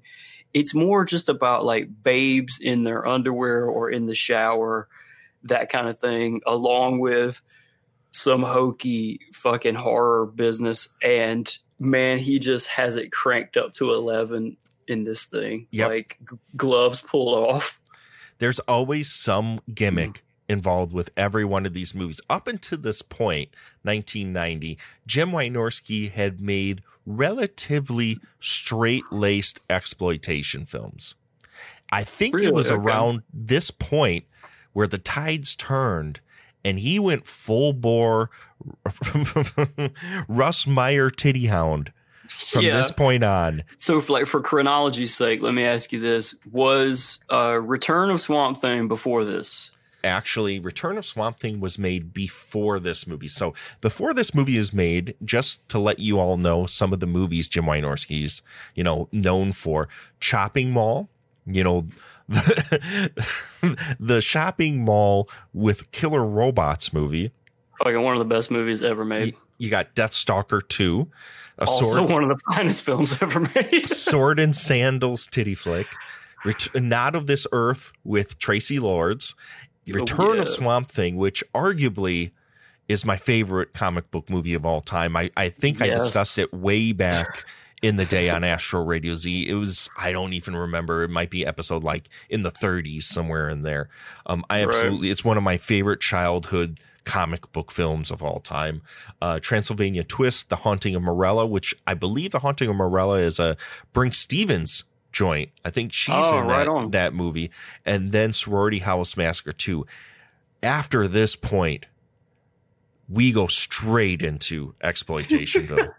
so, how about was Ghoulies four after After this, Sorority? Gu- okay. Munchie, 976 Evil 2, Munchie Strikes Back, and Ghoulies 4 See, all came after this. interesting, man, because I swear, like I, I'd fucking put five of my sweaty, hard-earned American dollars on the table and say that the sets that are in Ghoulies Four, because Ghoulies Four takes place on two sets. Yes. There's a fucking there's a warehouse set and then there's an alleyway set. Yeah. And that's fucking it. And I swear those same exact two sets are used in Slumber Party 2 and Hard to Die. those things are so damn cheap. I I Oh don't know. my God. As much of a ghouliesman as I am, I don't think Ghouliesman. Very nice. you, you know my my infatuation with ghoulies. yes. I don't think I've ever sat through the whole thing of Ghoulies 4. Oh, it's one of my favorites. Oh my god. I'm going to have to do those movies at some point here on Astro Radio Z just so I can finally oh. say I've watched all of Ghoulies 4. Hell yeah. Yeah, man. It's rough though. That movie's It is. so it's damn very rough. rough. Very rough.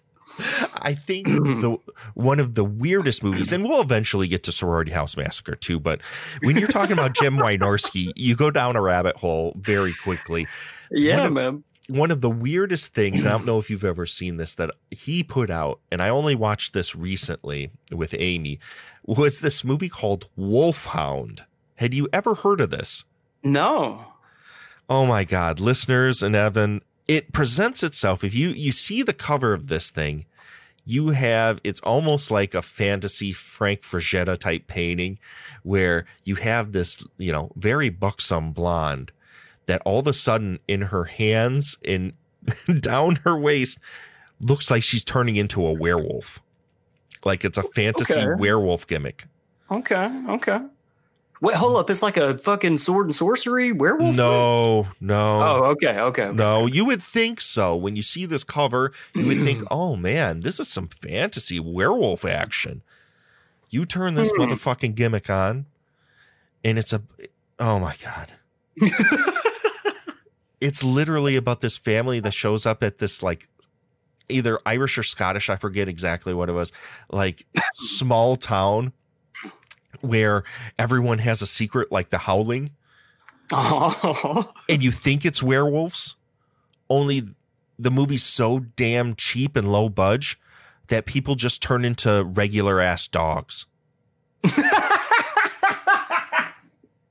So it's a TNA movie where it tries to sell you on like there's werewolf intrigue, but the people literally turn into regular ass dogs. I'm gonna be watching this shit as soon as I can. Dude, it is perplexing. There's a few moments you will die laughing so hard because it's Hell so fucking stupid.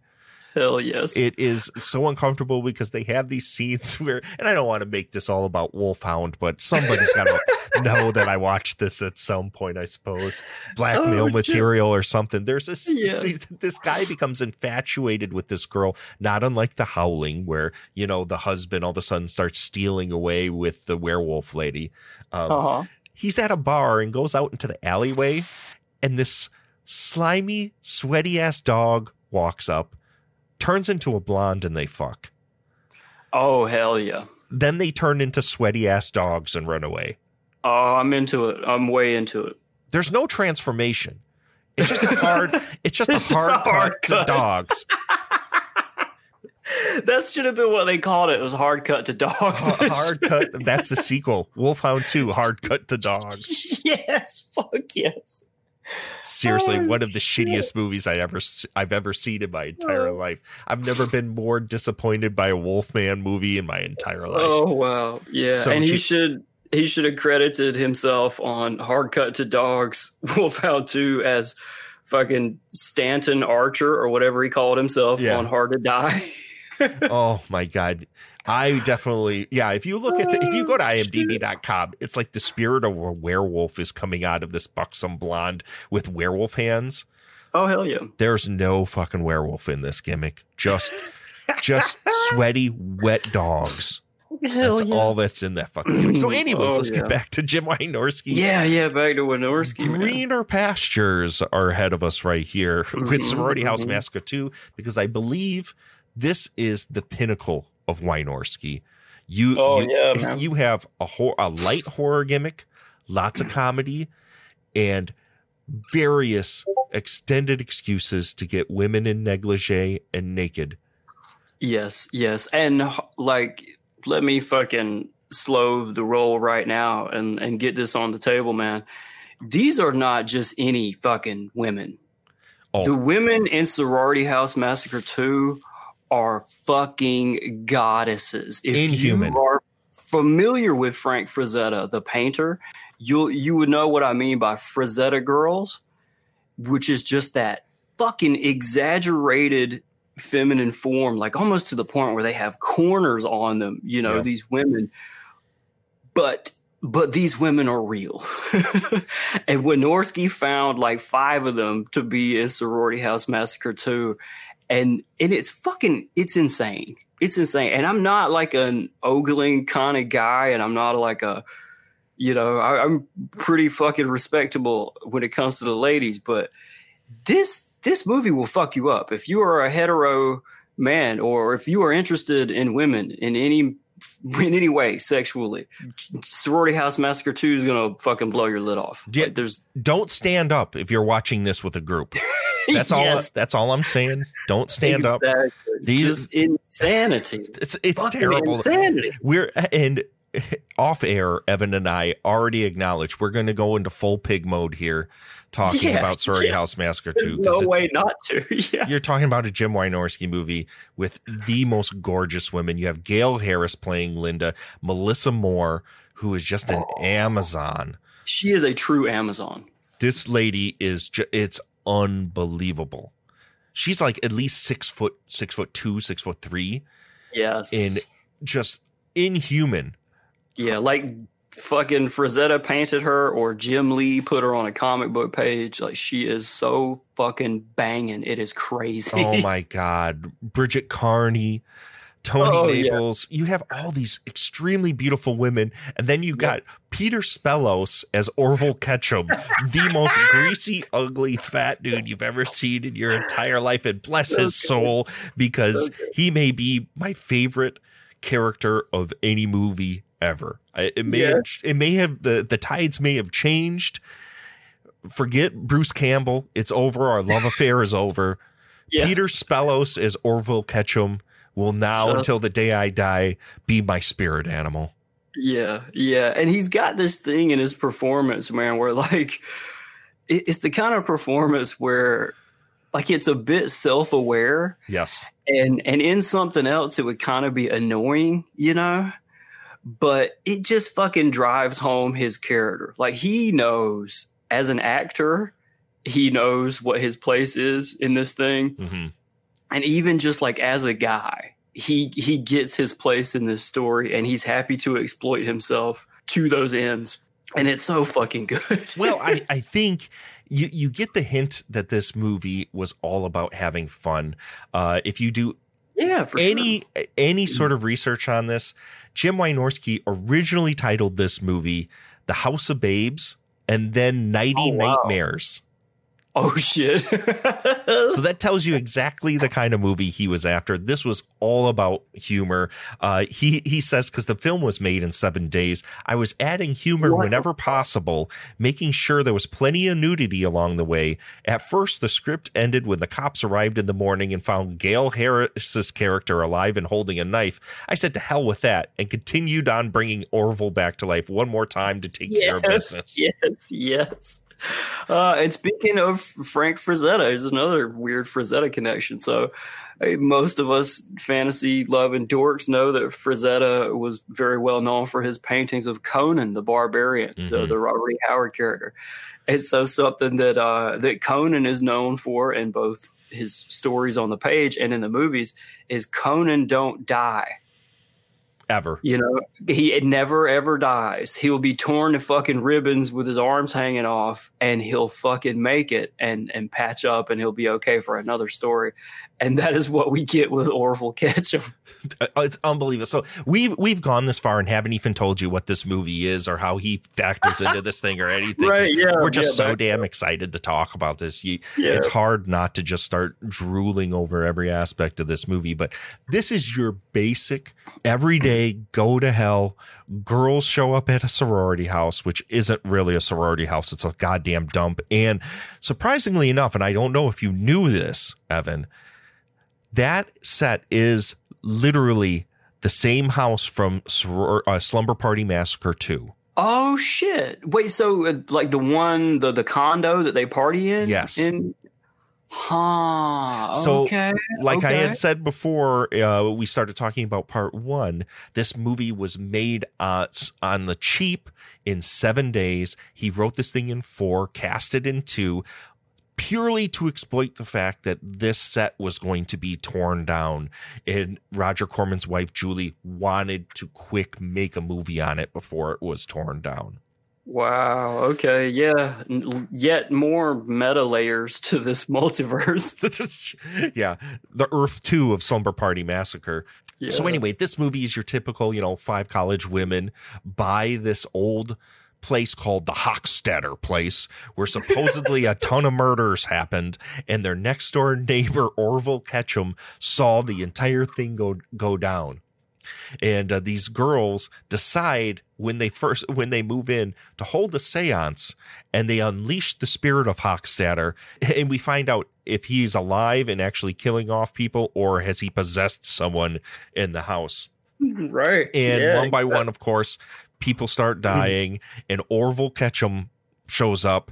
We think he's the, you know, he's the red herring that he's killing off everyone, but we we come to find out that's just not the case.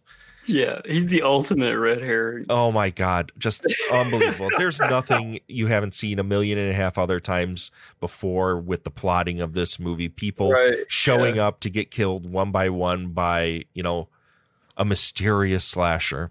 Right. Except, uh, let me let me put this forth to you, uh, Derek and listeners. Imagine, if you will. So, say you pick up a random horror movie yeah, that, that is allegedly not connected to A Nightmare on Elm Street by title in any kind of way. And in this movie, somebody moves into a house on what is it, 1428 Elm Street or whatever, where Nancy lived. And, and in this other movie, somebody's like, "Oh, you better watch out for that house because that's that house where that creepy guy with the hat and the striped sweater killed everybody." Yes. And, and and the characters who move into the house go, "Oh shit, really, buddy?" And the guy's like, "Yes, let me tell you the story." while we use a couple of random clips from Nightmare on Elm Street 1 during my voiceover, in which I completely changed the names of the characters, the facts, and everything of fucking about what you're seeing to, to create this whole new backstory for another movie. So that's what you get in Sorority House Massacre 2. These girls, they move into the house that the first one took place in. And the guy's like, oh, yeah, that guy killed all those people. But then you get some clips from fucking Slumber Party Massacre instead of Sorority 1. While he gives you this fucking hammy voiceover, and you're like, what the fuck is going on? You, you really have to see it to get how bizarre and goofy it is. It is so stupid. It is. I always say this is like the Texas chainsawism, where you know a few years ago where they decided to make that movie that was supposed to be the official follow up to the original Texas Chainsaw, but they changed every uh, last detail about what yeah. happened in it. It's like, oh, okay. Are, are you gonna create the movie that this one is the sequel to as Yeah. well? So you can see that one instead of just talking about it like it exists. Like it exists, like it, okay. Oh man, I don't want to go off into that, but it's just like it, that fucking movie. And this does the exact same thing, but because this movie is so stupid and so ridiculous, you just kind of you buy into it. Well, especially if you know Slumber Party. So this guy, this creepy red herring neighbor, Orville Ketchum, starts talking about, oh, old Hochstetter when he killed all those girls. But while he's talking about old Hochstetter, you're watching Russ Thorn Yeah. drill chick in Slumber Party Massacre, and you're like, what the fuck is going on? Well, I think you know they're kind of hoping that the people had never seen Slumber Party Massacre. Right. Yeah, it's a classic Corman clip show mentality bullshit. Yeah, pure exploitation. We don't give Yeah. a fuck if you've seen this. It doesn't matter. The vast majority of people that are going to catch this on Cinemax or catch this DTV have never seen Yeah. Slumber Party Massacre movie. So Yeah. we can do whatever the hell we want with this stuff. Yeah, these are free kill scenes that we can put in our movie. Exactly. It's So- seven minutes. It's already shot, fellas. it's ready to go. So this Orville Ketchum hangs out in the backdrop looking like a sweaty, gross creep that eats like raw meat. He sits Yeah. at home watching horror movies, eating raw meat. Oh yeah. And the horror movies that he's watching are like garbage clip show crap from other Corman movies, I'm sure. Like Yes. stuff that got shot and never used, you know. It's his character is so slimy that through Oh, the whole yeah. movie it is so obvious. They make it obvious that that he's the killer, you know, because he's just leering at everything. Yeah. Um, but we end up finding out toward the end he's not. no, Spoiler not- not alert! If you haven't yeah. seen this movie, and trust Yeah. me, you're not going to be surprised by anything that happens in, Yeah. in, in this movie. Completely tongue in cheek horror comedy. Uh, he's not, and he, No. he cannot be killed. Everyone keeps. there's this one hilarious scene later in the movie when we're left with one girl after the rest of you know the sorority sisters have been killed off and she's sure that it's orville ketchum and she just keeps stabbing him and hitting him with pans and choking him to death and knocking him unconscious it's just like over and over and over Yeah. again and it's just it's almost like a looney tunes movie It Uh, really is, yeah. It's full blown slapstick. Like and he just keeps coming back and eventually when we find out who the killer is he just keeps yelling Hochstatter. so at- good. Hochstetter!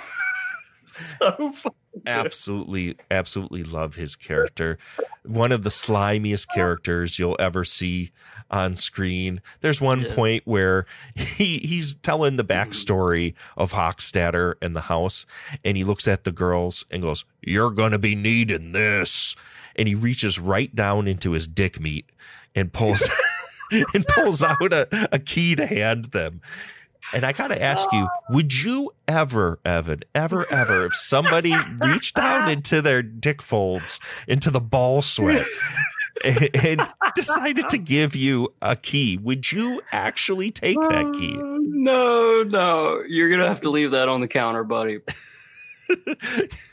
You're going to have to put that in a vat of acid yeah, before I yeah, touch that thing. Yeah, and I love how the, the girl takes it from him, like, and looks at it like, "Oh, gross." And then as soon as he's gone, she turns to her friends and is like, "It's still warm."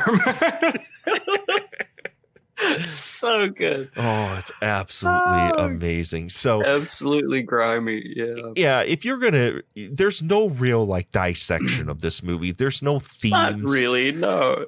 This this is seriously a straight up exploitation film where we Wynorski gets these people into this scenario, then promptly, and I mean promptly, and it makes no sense, gets them all naked.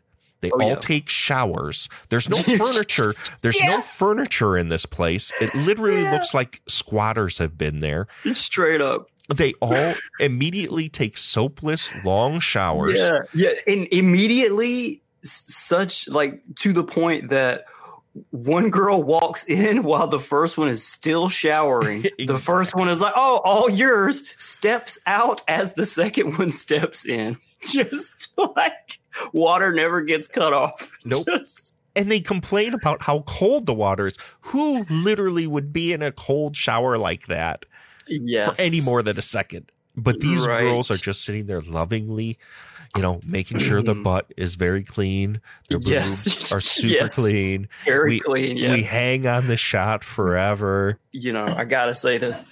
Chuck Cirino's music, man. Like, uh, and I put this shit up on Twitter a couple weeks ago. Fucking Jim Wynorski plus Chuck Cirino greater than Christopher Nolan plus Hans Zimmer. Jesus Christ. All day, all day. You Is can't because- fuck with the fucking Cirino Wynorski team up, man. It's great shit. Is this mostly because the music is playing underneath women that are barely clothed? Is that what this uh, is about? Per- perhaps, perhaps, perhaps. I have a, deep and never-ending love for Chopping Mall as well. So, Oh my god, that movie's hilarious too. Mhm. But there's no doubt in this movie, as as we had said before, after the, these women all disrobe, the rest of the movie, and we're talking three quarters of this movie, literally is just women in the skimpiest negligee. Mind you, this house looks like the city dump. right? Yeah, yeah. Nobody would be caught in anything wouldn't more than fucking walk 14 layers there. in this house. But these girls, they hold a seance on a dirty ass floor in negligee. You know, which makes me realize something. I wonder if someone was employed to like buff their butts and feet off every time they sat in that fucking grimy place where they shot that shit. Who knows? All I know is I I was watching it uh, the other night with my girlfriend, and she was just like, "No, this would never happen. No, why are they? why are these women sitting on the dirty ass floor? Why are they? Why don't they put some clothes on? Nope, Like, nope. This is a Jim Wynorski joint. The the only thing they're gonna wear for the rest of this movie is just negligee, and Yeah. you better just damn well enjoy it because that's all. Oh yeah, be. yeah. Oh, uh, also shout out to the lightning effects.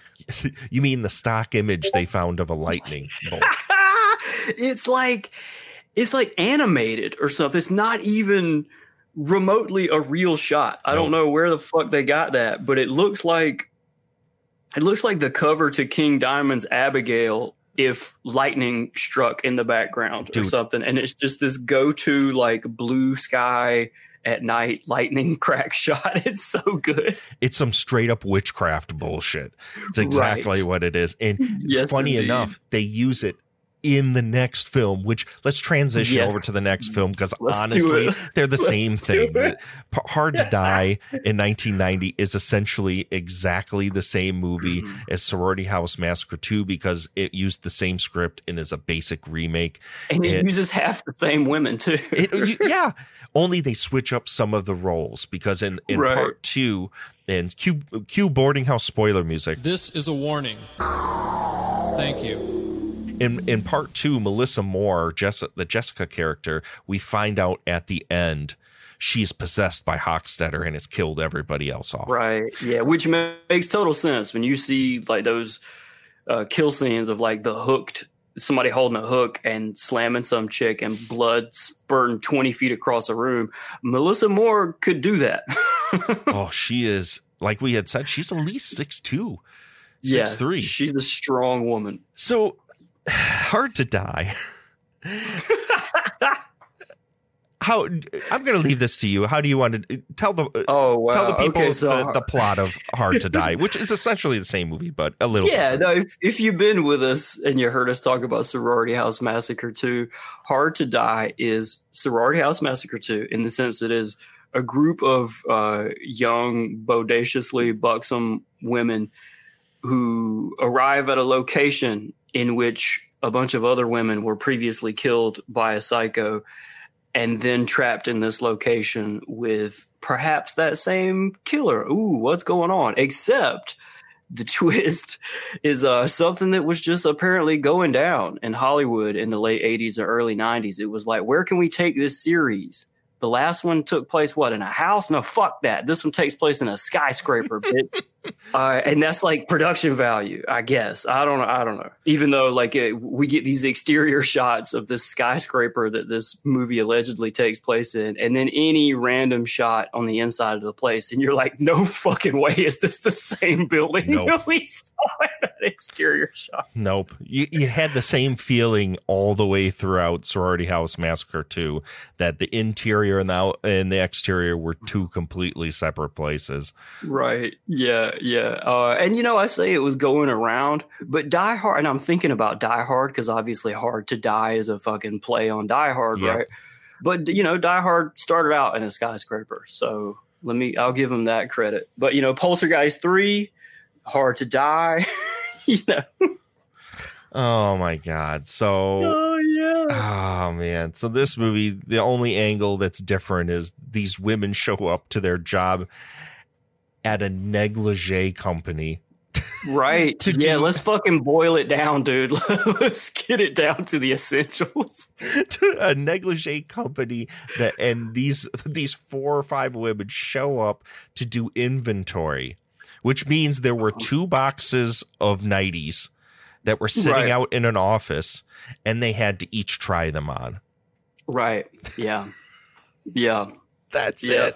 it. Straight up. Yeah. And yeah, and it's half of the same women from Sorority House Massacre 2 mixed with uh, arguably women who are even fucking more gorgeous than they were in part 2. Oh my god.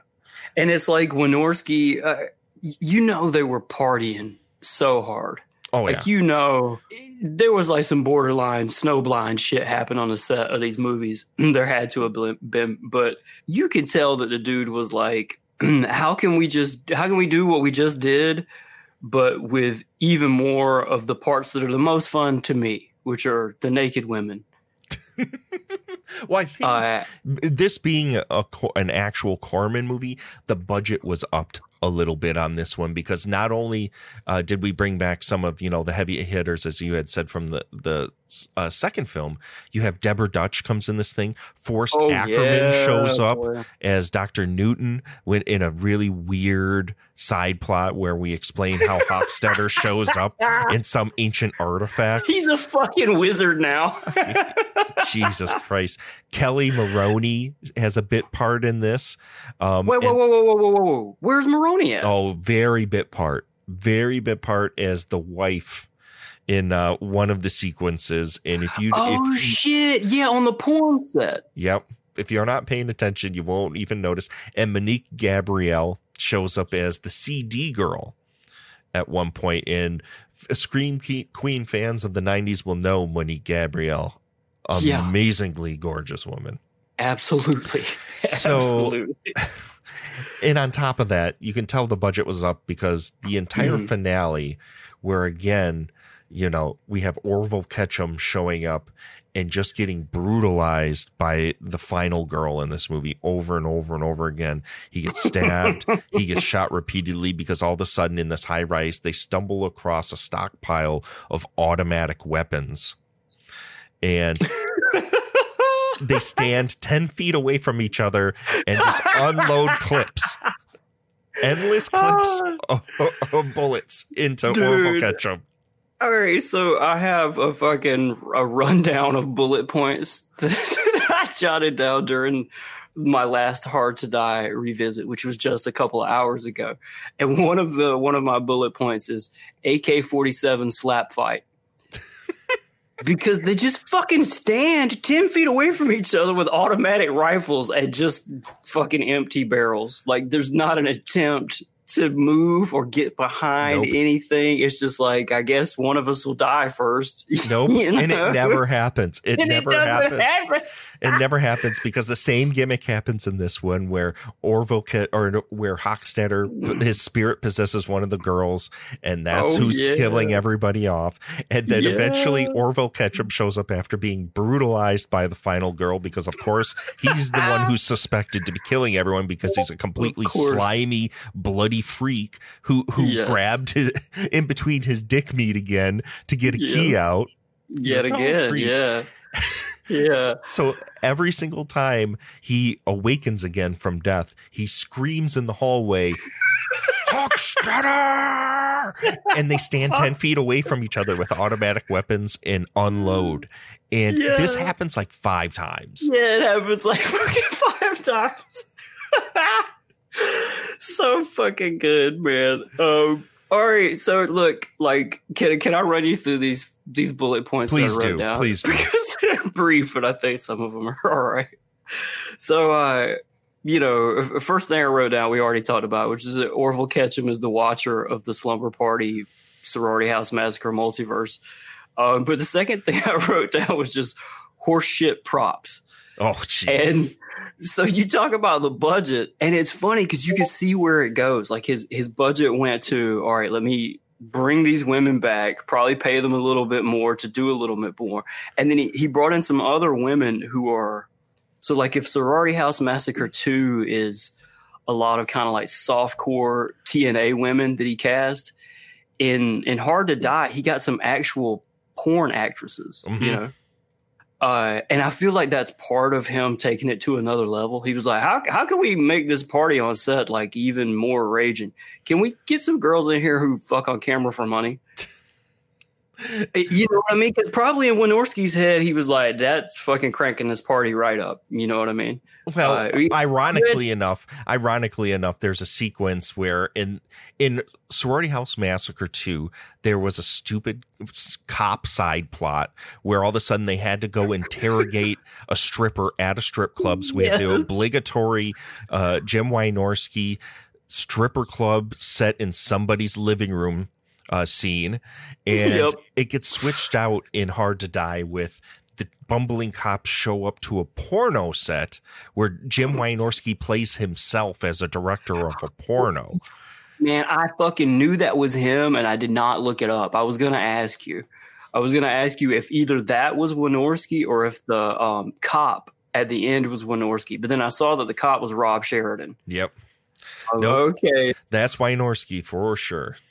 Yes. Uh, and speaking of that, you know, uh, Jurgen Baum, our guy who plays the cop in, in both of these movies, I, one of my bullet points is just Jurgen Baum for the Oscar.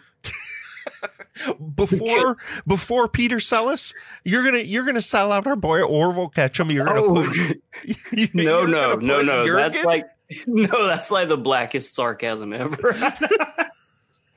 That guy is so awful, but he like he really owns it. I don't know. He he comes somehow comes off like he knows that he's awful. let's let's be honest. The the cop subplot is only there to take us in part two to a strip club and part in part three to a porno set. There's Yeah, no other reason for that Yeah. to be there. Yeah, and in a weird way, um, so like in you know the strip club is obviously always a setup just to get some more booby on camera. Um, but the weird thing about the porn set in Hard to Die is that there isn't any fucking. Well, I think Monique Gabrielle's like wearing a net, a fishnet top or, or so Mhm. see-through top or Yep. something. But there's other than that, there's nothing going on. It's more like for jokes. I imagine that he like I wouldn't wouldn't think that there was any more money in this one. Like I would have thought there was less, but when you say that there was more, I'm like, no, I get that. I get that because of the amount of pyro and squibs that are at the end and and with the cast and the size of the cast and everything.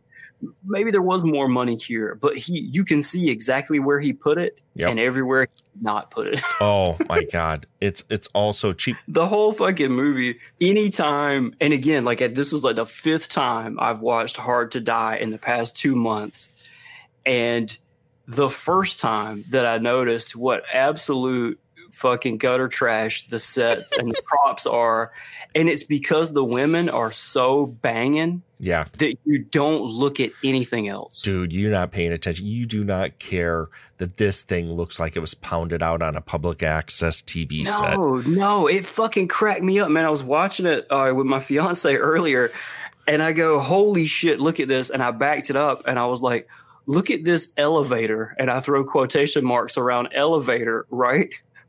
They step into this fucking elevator, and the doors close on it, and it's obviously two sheets of plywood Yep. that have been spray painted black and Yep. they've been spray painted like in the past couple hours because Yep. half of it's not dry yet and then like the interior shots of the elevator there's this weird like fabric padded backing behind them and occasionally one of them will hit it with their ass and the whole wall moves and you're just like yeah that's not an elevator No, not even remotely. um, nothing in it. And then once I started paying attention, I was like, "Holy fuck, man!" About about every wall you see on this set is clearly freshly painted because half of it is still wet.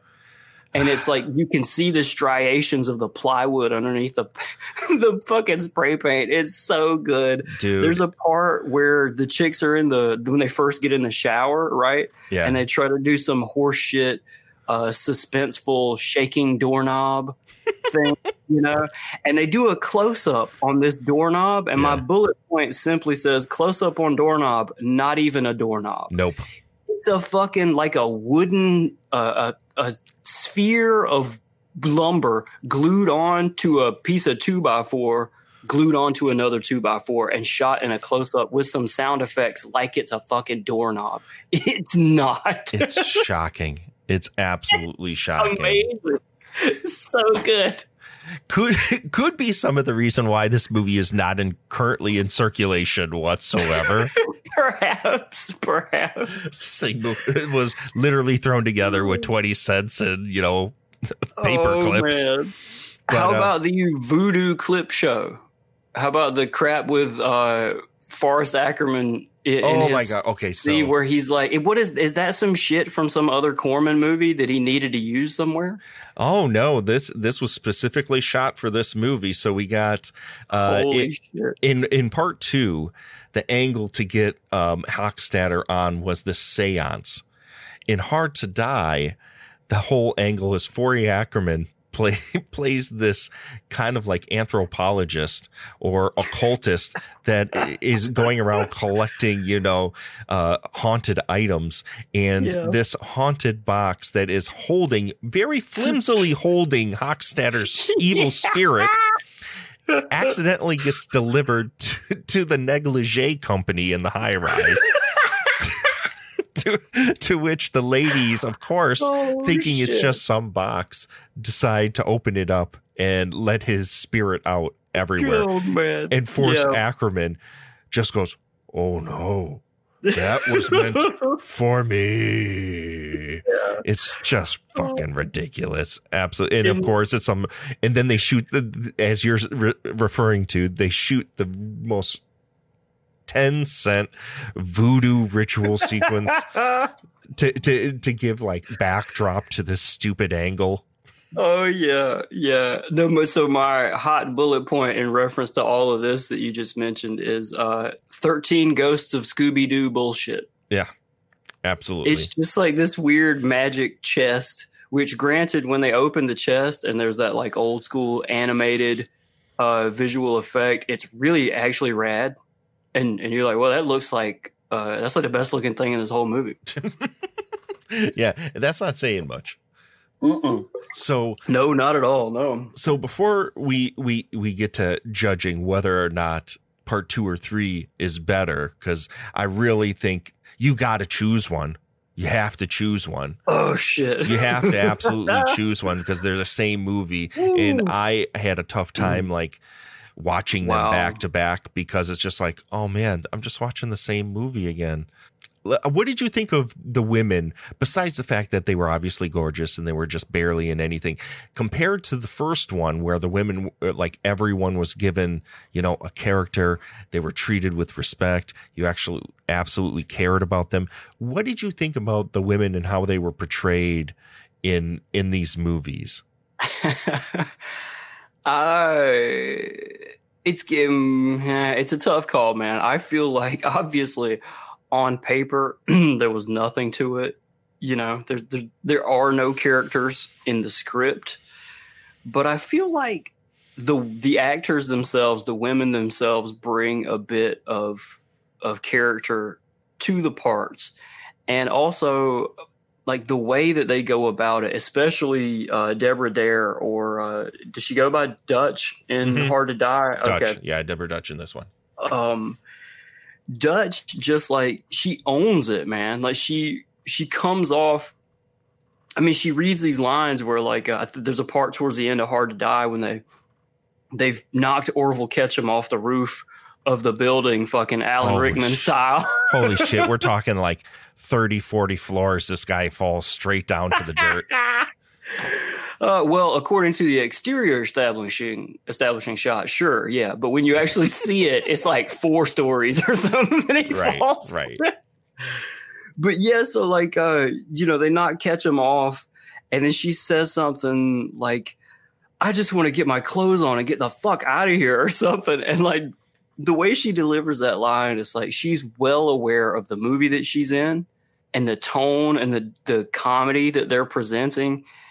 And that just makes it it brings like a sort of strange respectability to it you know? Like it's one thing for me to watch a Wynorski joint and feel like these women were paid for their job and that's mm-hmm. all there was to it and they might not have even enjoyed it that much. Yeah. but when you you watch these especially hard to die it just seems like they were all having fun Absolutely. You know? Yeah. I think on both of them, that's the key is that I think everyone was having a lot of fun.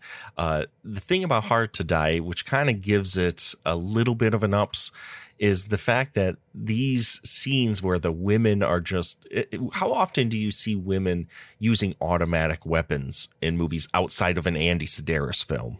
Right yes yeah, So yeah. you never see them as sort of mm-hmm. action stars.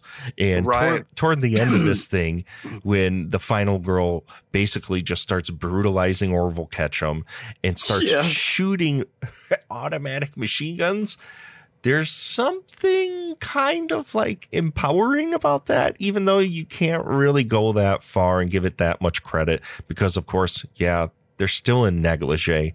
They're still barely wearing anything. Right. So this is Yeah. nothing but an exploitation pop. Right. It does have a strange sort of tonal, eh, not really. It, it's not really a tonal shift because it's so fucking brief, you know, c- when you put it in the context of the whole thing. But when, uh, you know, as we've already explained, um, cue boarding house music. This is a warning. Thank you. The uh, in Hard to Die, yet again, Hochstetter, his spirit is back possessing people and turning them into killers, but he's like a fucking wizard in this movie. so when it turns out to be the secretary, Diana, at the end, and she steps out of that elevator with her very own AK 47, and she's like speaking in Hochstetter's voice, something about that shit is it's like dead on unnerving to me. And it, it really reminds me of the end of Sleepaway Camp. Sure. How it's just like it sort of turns on a dime and you're like, oh fuck, what What's am that? I watching? It's that. Yeah, it's that pitch shifting that they do with the voice. Yeah. Mhm. Yeah, it's her it's her voice and her delivery too, you know, like she she's not really doing it for laughs. Or or maybe it's just the voice, the you know, alone, which makes it come off like not funny. I think so. But all of a sudden it's not fucking funny anymore. And it's like really kind of weird and unnerving. Yeah, I agree with you. I felt the same way each time I watched these, and it the same thing happens in part two as well with Melissa Moore. Right. Yep. Yeah, true, true. Yeah. And so yeah, so when you get those, you know, uh I mean any movie fan will tell you that the the sight of any actor holding a fully automatic weapon with their face ble- being strobed by fucking you know, muzzle flash. You know, that's just a fucking cool, empowering cinematic image. We all Mhm. know what that shit means. We know that means badass. Yeah. And when you see these two women 10 feet away from each other, just fucking unloading AK 47s into each other's chests, like with no fucking repercussions. Yep. It's just badass, you know, something about, and they're, you know, like mouth open, fucking teeth gritted, screaming in the muzzle flash. It's just cool. So, having said this, Evan, this is where I put you on the spot. Oof. When you put the two films next to each other, because we are talking about remakes, is it going to be, are you going to choose Sorority House Massacre 2 or Hard to Die? Oh, fuck. I can't, I can't, like, I cannot downplay that these movies are the exact movie. right. Yes. I, I, yes, it's, I mean, we're talking structure, even shots, how it's paced, the way it resolves itself. The, Yeah, You can tell yes. these movies were made within months of each other. Right, And they yeah. are, there is nothing different other than the final conclusion in the set. It is Right, the exact same movie. So really, you're only going to watch one of these two. You're only going to kind of like yeah. go, well, which one would I, if I decide to rewatch these, which one would I choose to put on? And what would that be for you? Oh man, it's a really, really, really fucking tough call because Deborah Dutch is in Hard to Die, uh, and she's just one of the most incredible looking human beings I've ever seen in my life. Um, and so that it, it makes me want to choose Hard to Die just for her. But um, I think I, I probably, I guess, prefer the like actual horror, the actual attempt at a horror movie that Sorority House Massacre 2 is, whereas Hard to Die is a full blown comedy. Oh, absolutely. You know, it doesn't even fuck around uh, with trying to be a, a horror movie. You know, not really. And I think like because of that wonderful mix of tone and all the like the goth feel from the constantly reused lightning strike scene uh, and Chuck Cirino's sweet fucking Casio tones Yeah. like all of that i something about that the the vibe of part two just has this like it revi- reminds me of castlevania on nes in a, in a Oh, way. Sure. just like um it just hits the right spot for me. That said though like hard to die is gold. Like it's a hair behind it. Just, Oh, it- about- just behind it. I know people that are, you know, true blue to the wool, hard to die freaks. Like they love this movie. And I really, truly think it's going to depend on which movie you see first. yeah yeah for me, I'm with you. Sorority House Massacre 2 for me wins out of the two Right. because I feel it's a more focused movie. And I Right. also I also even having said that the the last act of Hard to Die goes so far off the rails that it's just some of the most ridiculous stuff you'll ever see in your entire life. Oh yeah, yeah. No, it's like uh like fucking Trey Parker, Matt Stone levels of absurdity. It's Just so stupid. It is so Yeah. ridiculous. Having even having said that, I think Sorority House Massacre 2 is more consistently funny. I think it's more Yeah. I think it's more focused. I, I think it's light lighter hearted. And it's just to me, it flies by. I adore Sorority House Massacre 2. It is one of my favorite trash movies of all time. yeah, for sure. Yeah, I, I feel like a lot of that that comedy was structured and it was on the page at least somewhat. Whereas, you know, it sounds a lot like uh, from what you're quoting Wynorski as having said about Hard to Die. the comedy on Hard to Die came from the like, well, how can we make this stupid as fuck? Yep. That's exactly it. The more you read about this, it's like, well, I took this to f- further extremes. I just wanted to push it as far as I could go because I could. Right. Yeah. Yeah. I mean, and I fucking love it. I love it, but uh, I'd have to go with part two. You know. Yeah. I, so I guess listeners, what I'm going to posit to you all is that would you rather have, if you're a fan of Andy Sidaris movies, Hard Ticket to Hawaii, you know, Picasso Trigger, things of that nature, watch Hard to Die.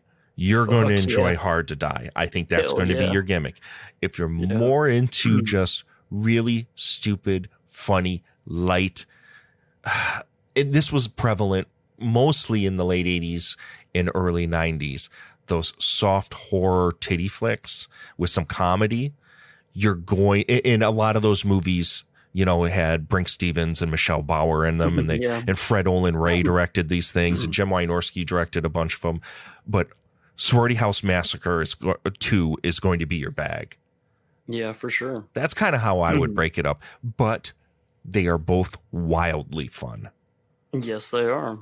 But don't watch them one after another. I, Yeah, I would your- not give recommend yourself it. some space. Yeah, Yeah. give yourself some space for sure. Yeah. And so I think if you need, if you're one of these people that have gatherings with your friends, Oh yeah. and you need a movie in your back pocket that the rest of them haven't seen that you know is going to be a party favorite, either one of these movies will work. Absolutely. Yep. I'm I'm planning on it. Like the my group of friends who I get together at least once a year to do slumber party, we're fucking doing sorority two and hard to die next. Oh. Don't play them at the same party. Split it up. Split it up. Do it for one year and then do one of them yeah, for the next you're year. right. You're right. Yeah, let's save it. We'll save Yeah. some magic. because I think that the true fun about it is, and and most you know horror fans that aren't aware of you know the origins of these movies don't realize that they're actually connected and part of the same series. Is that you could bring it and like, oh man, I got this great movie, Hard to Die, and then they start watching. It's like, uh, wait a second. it starts. They start realizing, oh, this is the same fucking movie again. yeah. so good. I think that would be a great gimmick. I think you need Hell to do yeah. that. So, anyways, we're gonna wrap this thing up, and uh, next we're gonna take a short break, and we're gonna come back and uh, and we're gonna talk a little bit more with uh, Evan Shelton from the Lurking Transmission. We're going to allow, for the first time, I would say in almost three years, Mr. Andrew Shearer to talk on Astro Radio Z about his adoring love for the Sorority House Massacre movie. So let's take a little break, listen to my dear friend Andrew Shearer, and when we come back, you'll get to hear Evan chat a little bit more, maybe about negligee women with machine guns. We'll see. We'll see. so let's take a break. Good evening. This is Kevin Tent with tonight's news break. Suspected mass murderer Orville Ketchum was released today from the prison ward of County General Hospital. Despite being apprehended at the scene of last month's brutal slayings of five teenage girls, Ketchum was freed when sheriff's detectives were unable to accumulate enough evidence to prosecute him. Outside the hospital today, a joyous and fully recovered Ketchum reiterated his innocence and waved to reporters on his way back home. Good luck, Orville.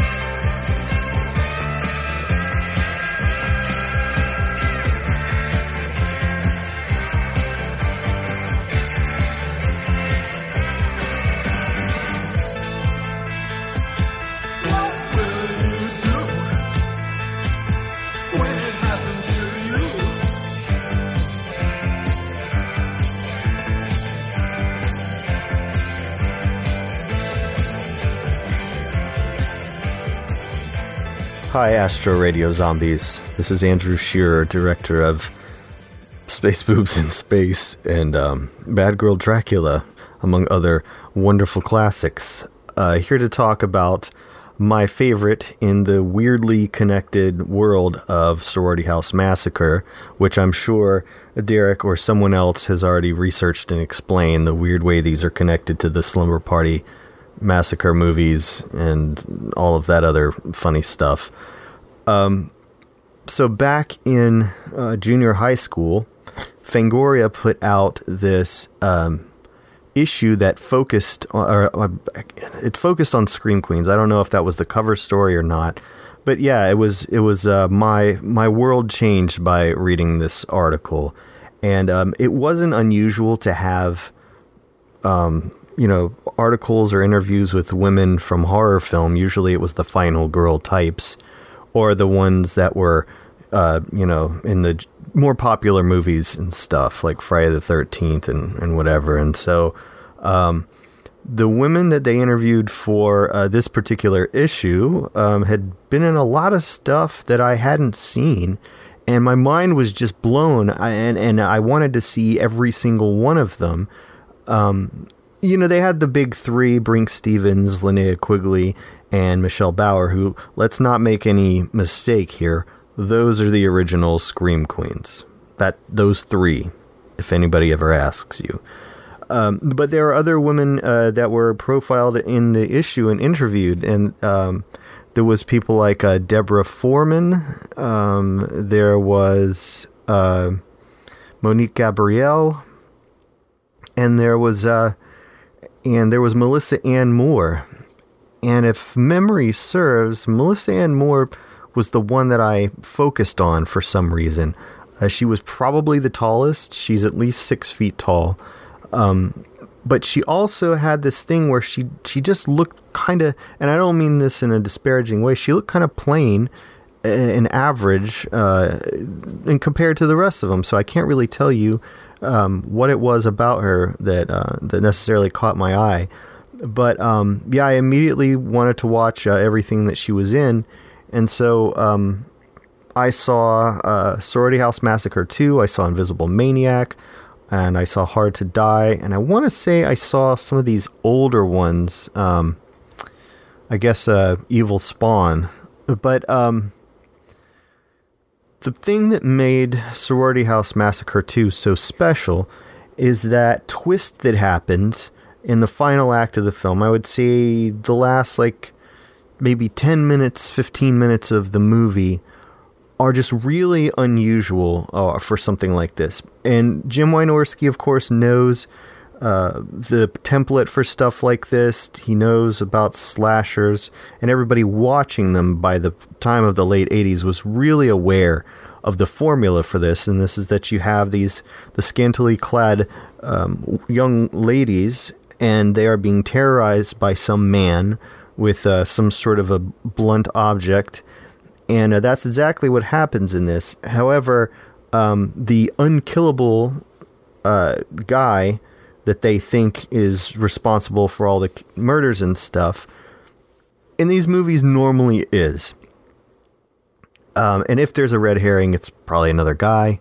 Very rarely is it some lady, and if it is, she's older. Um, it was wild, and it still is wild to see um, the uh, supernatural element of possession that happens in Sorority House Massacre 2 because if memory serves, Slumber Party Massacre did not have a supernatural element to it. I might be wrong there. I haven't seen them in a couple of years. Uh, I'm talking about the first one. Um, so, uh, what Melissa Ann Moore gets to do is very different from what the other women in the movie uh, get to do, in that in the final act of the movie, she gets to become possessed by the killer from Slumber Party Massacre and become the villain of this movie. So I feel like that role of uh, Jessica, and I know it's Jessica because uh, her castmates say her name like a lot of times. Um, she gets to yeah, she gets to run around with the with the knife, and she gets to be like s- slash people and terrorize people, and and um, you know, say the the killer's one liners. You know, that was a thing back then. Uh, it's definitely influenced by Freddy, which everything should be. And uh, I, I yeah, I just it really had an impact on me reading those interviews and having them interviewed like that in a magazine um, really showed them uh, in a more serious light. I think it told my young brain to take these people just as seriously as any other actor or makeup effects artist or any other thing that you've read in these magazines. Um, it put them, I felt, on like kind of equal footing in my head, and thus made me take them a lot more seriously. And from really from then on, uh, the lasting impact of this stuff uh, was that um, I uh, I wanted to do once I became became someone who was making their own movies. I really wanted to make sure that um, I gave uh, roles to women that were interesting, that weren't just the run around and get killed variety. I really wanted them to be, um, you know, central to the story and not necessarily pursued by some guy. Um, specifically, the impact that Sorority House Massacre 2 had on uh, on the movies I made began with um, the wardrobe for uh, my movie Blood Witch from 2008, which ended up on the um, Faces of Schlock compilation, which was released by uh, Pop Cinema.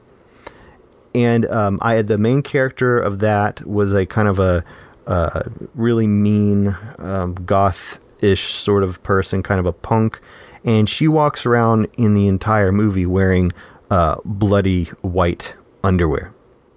And that was a definite reference to um, the uh, hero character in uh, Sorority House Massacre 2 that um, runs around for a very long time in uh, in bloody underwear. And so they're bloody in my movie for a very different reason. Of course, you're welcome. Um, but the other movie that, that it would have a big influence on, and this was later, was a movie I did called Pajama Nightmare. And uh, in this movie, I actually had um, a kind of a twist of my own, but I wanted the movie to have this guy who the women, scantily clad women in the film, um, were uh, sort of in danger from. And um, I did that same type of thing where you think it's this guy who's the murderer, but oh, it's not. It's something else. And uh, I don't want to necessarily spoil that because I hope someone out there would take some interest in the movie. But um, that's uh, this the Scream Queen stuff of this era, these late '80s movies. For me, um, they were just really, really important and left an impression on my brain. And it was not, you know, the let's just say that someone who was the age that I was, around 13 or so, was um, renting movies or watching movies late night on cable just to see the shower scenes, which Wynorski will give you absolutely. He gives you wet T-shirts and all of that stuff, and uh, lots of braless uh, running around and gesturing to create maximum jiggle. Wynorski, of course, knows exactly who he's making these movies for. Uh, really, for himself. Uh, that's that's what he likes, and so. Um, instead of just wa- if you if you just watch Sorority House Massacre 2 for that um, you'll get it but you won't get the best stuff the best stuff is at the end and I don't know who stayed for the end but the end is my favorite that last bit is my favorite and that's that is because uh, I feel the acting is great the performances are great but man Melissa Ann Moore uh, she got to really do a lot more stuff and she was I think great at it and uh, to my memory was the only time she ever got to play something like that. And um, that makes it stand out even more. So, absolutely love Sorority House Massacre 2. And um, thank you for listening. You are listening to Astro Radio Z.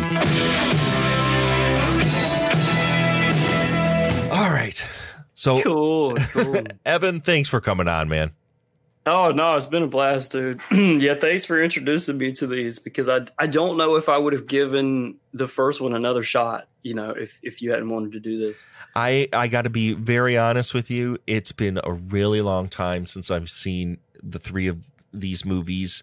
Um, I think the first time I had watched them was way back in the day, and I rented them, and it just wasn't my thing. I wasn't. I was more of a hardened ghoul. I wanted to see ghoul Right, yeah, movies. yeah, yeah. It wasn't until I started getting a little older and a little goofier where I kind of liked it, liked the more lighthearted stuff. Right, And right. These movies all just hit the spot. Even though we had said, you know, Sorority House Massacre 1 is definitely aimed toward being a horror movie. Yeah. Um I really love these three movies. And the the older I'm getting, the more and more these are kind of endearing to me. I don't Yeah. and it's weird because I don't like these types of movies at all, but I had a blast re- revisiting these movies for this episode. Yeah, man. So, wrapping this up, is there anything? This is the portion of the show where my guest shamelessly shills the fuck out of you people. Evan, it's been a while since I've seen you actually come out with anything until this week. All of a sudden, my phone is telling me there's new episodes of The Lurking Transmission. What took you so long to bring out some new episodes? Uh, well, first off, I just kind of I, I shifted away from trying to hit any sort of regular schedule with lurking, and focused a bit on my ongoing series, Weird Out Here, and then got into the whole fucking chat show talking about movies thing, and I try to just branch out and turn lurking transmission into a like a production house kind of thing, you know, a, a banner for all the shit that I was doing. And then honestly, you know, fucking uh, pandemic and George Floyd happened and derailed my shit for months. Oh, You yeah. know, it's uh it's it's tough, man. It's tough to stay focused on uh telling stories to people when there's real shit happening outside, you know, and I and I don't always feel like because I'm not the kind of writer who I don't sit down at the keyboard to say a thing. You know, most of the time, 99% of the time when I sit down at the keyboard, I just want to scare you, disturb you, gross you out. Any of those things that I can pull off, you know, in the name of, of being a horror writer, that's what I'm trying to do. And uh, to be that kind of just like entertainment only kind of guy, or, or that's the way I think about it. Sometimes I get done with them and I'm like, oh shit, I said a thing. I didn't realize this story was about that or whatever. But I, that's never my aim. My, my aim is just to to make you feel bad, and uh, and that's hard to do when everyone feels bad because of the shit you see on your phone every day. Yeah. you know what I mean. I agree. and it's it's really hard to like get fired up about kicking people in the nuts with horror stories when real life is kicking us all in the nuts regularly. Uh, I, I couldn't agree with you more. That's kind of some of the reason why also I haven't really been too anxious to get another episode of Astro Radio Z out as well.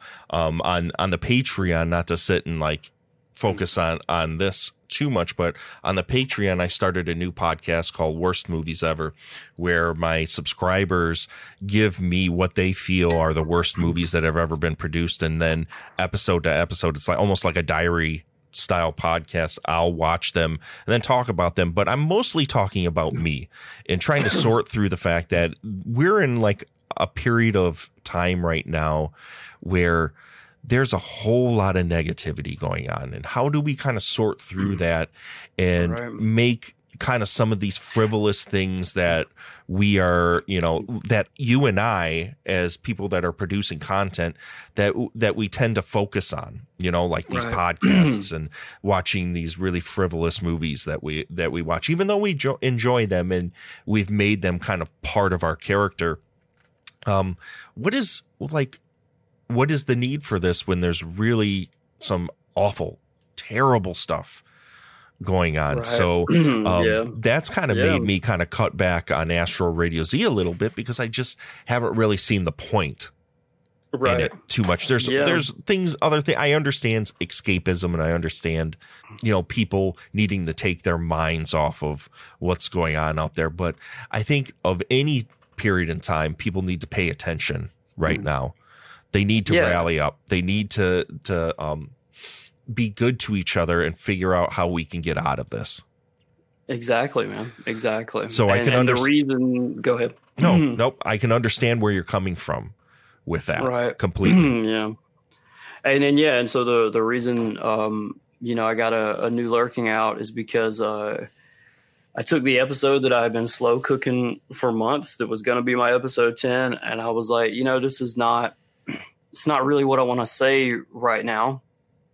I want to maybe fucking sit down at the keyboard with the intent to say something, you know, because I'm fucking mad, man. Like Mhm. it, you know, shit is disgusting out there, and I'm I'm not happy with it. And uh, if there's anything that I can do about it, I will. And um, so so I sat down with some shit to say, and uh, and episode ten is what came out, and it's got um, it's only been out since like late last. I, I dropped it in the middle of the night last night, and Yep. I've uh, I got a shit ton of plays on it and more traffic on it than I normally get on a debut. And a lot of people telling me it's like the best episode ever, which is not really what I feel. Um, but I'm glad that people think that, and I'm glad that uh, that when I f- felt like saying something, that it translated, and it because that's the thing, man. When you're a writer, it, for me especially, like I don't want to say a thing if it's not gonna translate to your heart. If if I don't want to half-ass a thing, and it, it's it's really tough. Communication on a basic level is very very tough, and when we try and translate these big ideas and these feelings between us, uh, that's even harder than just a fucking normal conversation, which is already tough. know? And so it feels like really really vulnerable for me to put that out there. Um, but it also just felt like some, some shit I needed to fucking say because I'm mad, you know, and uh, and so that's why that's why it's out there. Um, and then uh, you know we're coming up on the Halloween Halloween season, so I'm gonna have plenty more coming because I always hit it hard around Halloween.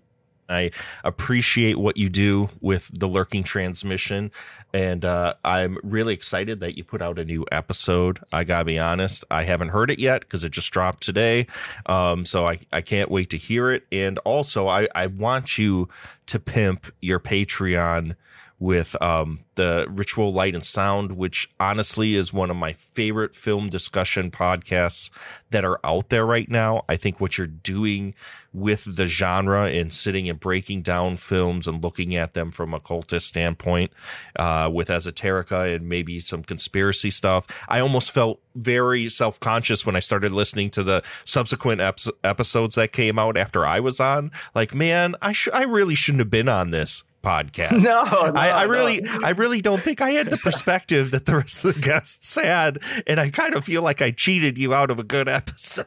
no, no, it was yeah, it was especially perfect for the whole Stranger Things thing because that was like a more esoterica conspiracy stuff, and I think we we all have at least a, a surface familiarity with that. Oh, you know.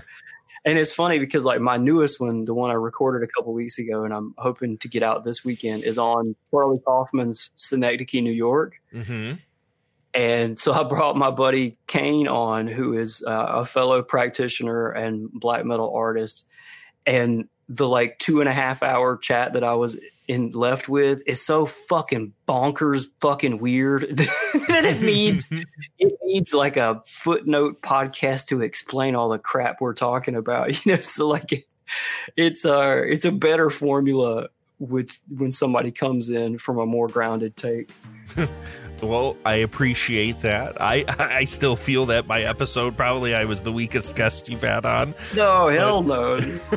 but I really adore that podcast. And uh, would you like Thank to you tell so much, man. I, I, would you like to tell my listeners a little bit more about what you got going on with uh, with your Patreon and with with this other stuff that you're producing? Sure, man. Um, so you can find my Patreon at the Lurking Transmission Presents. That is the name of the Patreon, and uh, under that banner, I put out um, Lurking Transmission, which is my horror anthology podcast. I like to call it uh, the Black Metal Creep Show in audio form. Um, but then I also do Ritual Light and Sound, which is my, like you said, talk show about films where I approach things from an, an occult practitioner angle, and I, I try and focus on films that have a an element of occultism, esoterica, conspiracy theory, whatever those weird sort of fringe areas, and really just dig into like that part of the film instead of just talking about the film the way another podcast would because I just like don't see that, you know. And I wanted that. I wanted that podcast and and wasn't able to find it because especially in horror, I mean, so much of it is is heavily influenced by occult and esoteric stuff. Um, just thought it was interesting, and uh, so I really really appreciate that, man, because I feel like I feel like nine out of ten people who hit play on Ritual Light and Sound are like, "What the fuck?" Like, I just, I just wanted to hear him talk about Michael Myers. Like, I, dude, it's wildly entertaining for me, especially because you know my background and what my core beliefs are. To sit Right. and, and hear somebody go full gimmick and go all the way in, and, what I mean by full gimmick, it, I don't mean that oh yeah, no, I, I got you. it Yeah. is is that it it's wildly interesting to me to hear the depths to which you guys go and i thought there's a couple episodes primarily the hellraiser episode that i thought were just so wonderful to sit Oh, yeah. and listen to the the directions you guys took um, the meaning of certain symbols and, and practices and rituals that are being showcased it, within the films that it, it, it kind of gave a new meaning to a lot of what I had previously thought was fairly straight laced, straightforward kind of stuff. So I love oh, it. I I couldn't wait. I can't wait for a, a new episode, and I've been waiting. It's been a while. it's, it's it has been a while. Yeah, yeah. I was I was hoping. that thing, like right before fucking pandemic and George Floyd, and, and I was like, yeah, we, this will be fun. Talk about movies, and then it was like, oh fuck, I don't want to talk about movies. yeah, I don't blame you, dude. I don't blame you, and that's kind of what this whole heavy conversation's about. It's just like you know, Yeah. a lot of this is just kind of frivolous, you know. But we all do need that escape, and um, yeah, yeah, we do. So I appreciate Yeah. what you do, and I really appreciate you coming on. I, I'm Yeah. glad we finally got to it. I don't know when I'm going to be coming back with another episode of Astro Radio Z. So in the meantime, listeners, and this is the part portion where I'm going to show myself a little bit here. Um, If you are sick to death the fact that I am not producing a, a weekly podcast or even a monthly podcast, and you want to hear more of Astro Radio Z, please go over to patreon.com forward slash Astro Radio Z. I am producing almost daily podcasts there. Um, Oh, yes. and, and they're weird and they're goofy and they're a little more They're sin- lots of fun. and they're a little more sincere than uh, th- some of the stuff that we do here on Astro Radio Z. And I only say that in a way that it's a little more um, reality based. It's a little more down to earth than uh, Astro Radio Z. I tend to keep light, not very political, uh, and uh, I just leave it basically the movies, and we have a lot of fun with the shit that's going on here. But over at the Patreon, it's a little different. So uh, if you want to hear more yeah. stuff like that, uh, go over to the Patreon, and uh, for the low price of a dollar, you can get a whole lot of content. I'm constantly producing it, so I appreciate everyone that's uh, tuned in. Appreciate everyone that that gives us the time of day. But uh, here's another episode of Astro Radio Z, and uh, thanks for coming, Evan, and uh, we'll catch you all next time. You're so very welcome, man. And hey, look, I, I gotta say this Yes. because I fucking love Andrew Shearer and his work. Um, in case the man didn't include a plug for himself in his recorded bit that you're gonna use, people, please go and check out Andrew Shearer. His films, everything that he's up to as a critic, is all just some of the best stuff going on in genre film. The guy has got wonderful opinions, a fucking sharp wit, and a huge heart. He's a great guy. hmm I couldn't agree more. He's got a brand new film out. Gonzorific just came out with another anthology yearly, and even a couple times a year, he comes out with anthology films of his short films under the banner of Gonzorific. And they just came out with a new one called Areola Jones Fuck yeah, I'm and the Home Video Vixens. I Uh, saw you have on your Plex. I'm fucking set. amazing. It's uh, fun. They're always a good time, and uh, Very cool. I couldn't recommend them enough. So that's it. I hope you guys all take care of yourselves and each other, and uh, we'll catch you next time here on Astro Radio Z. See you next time.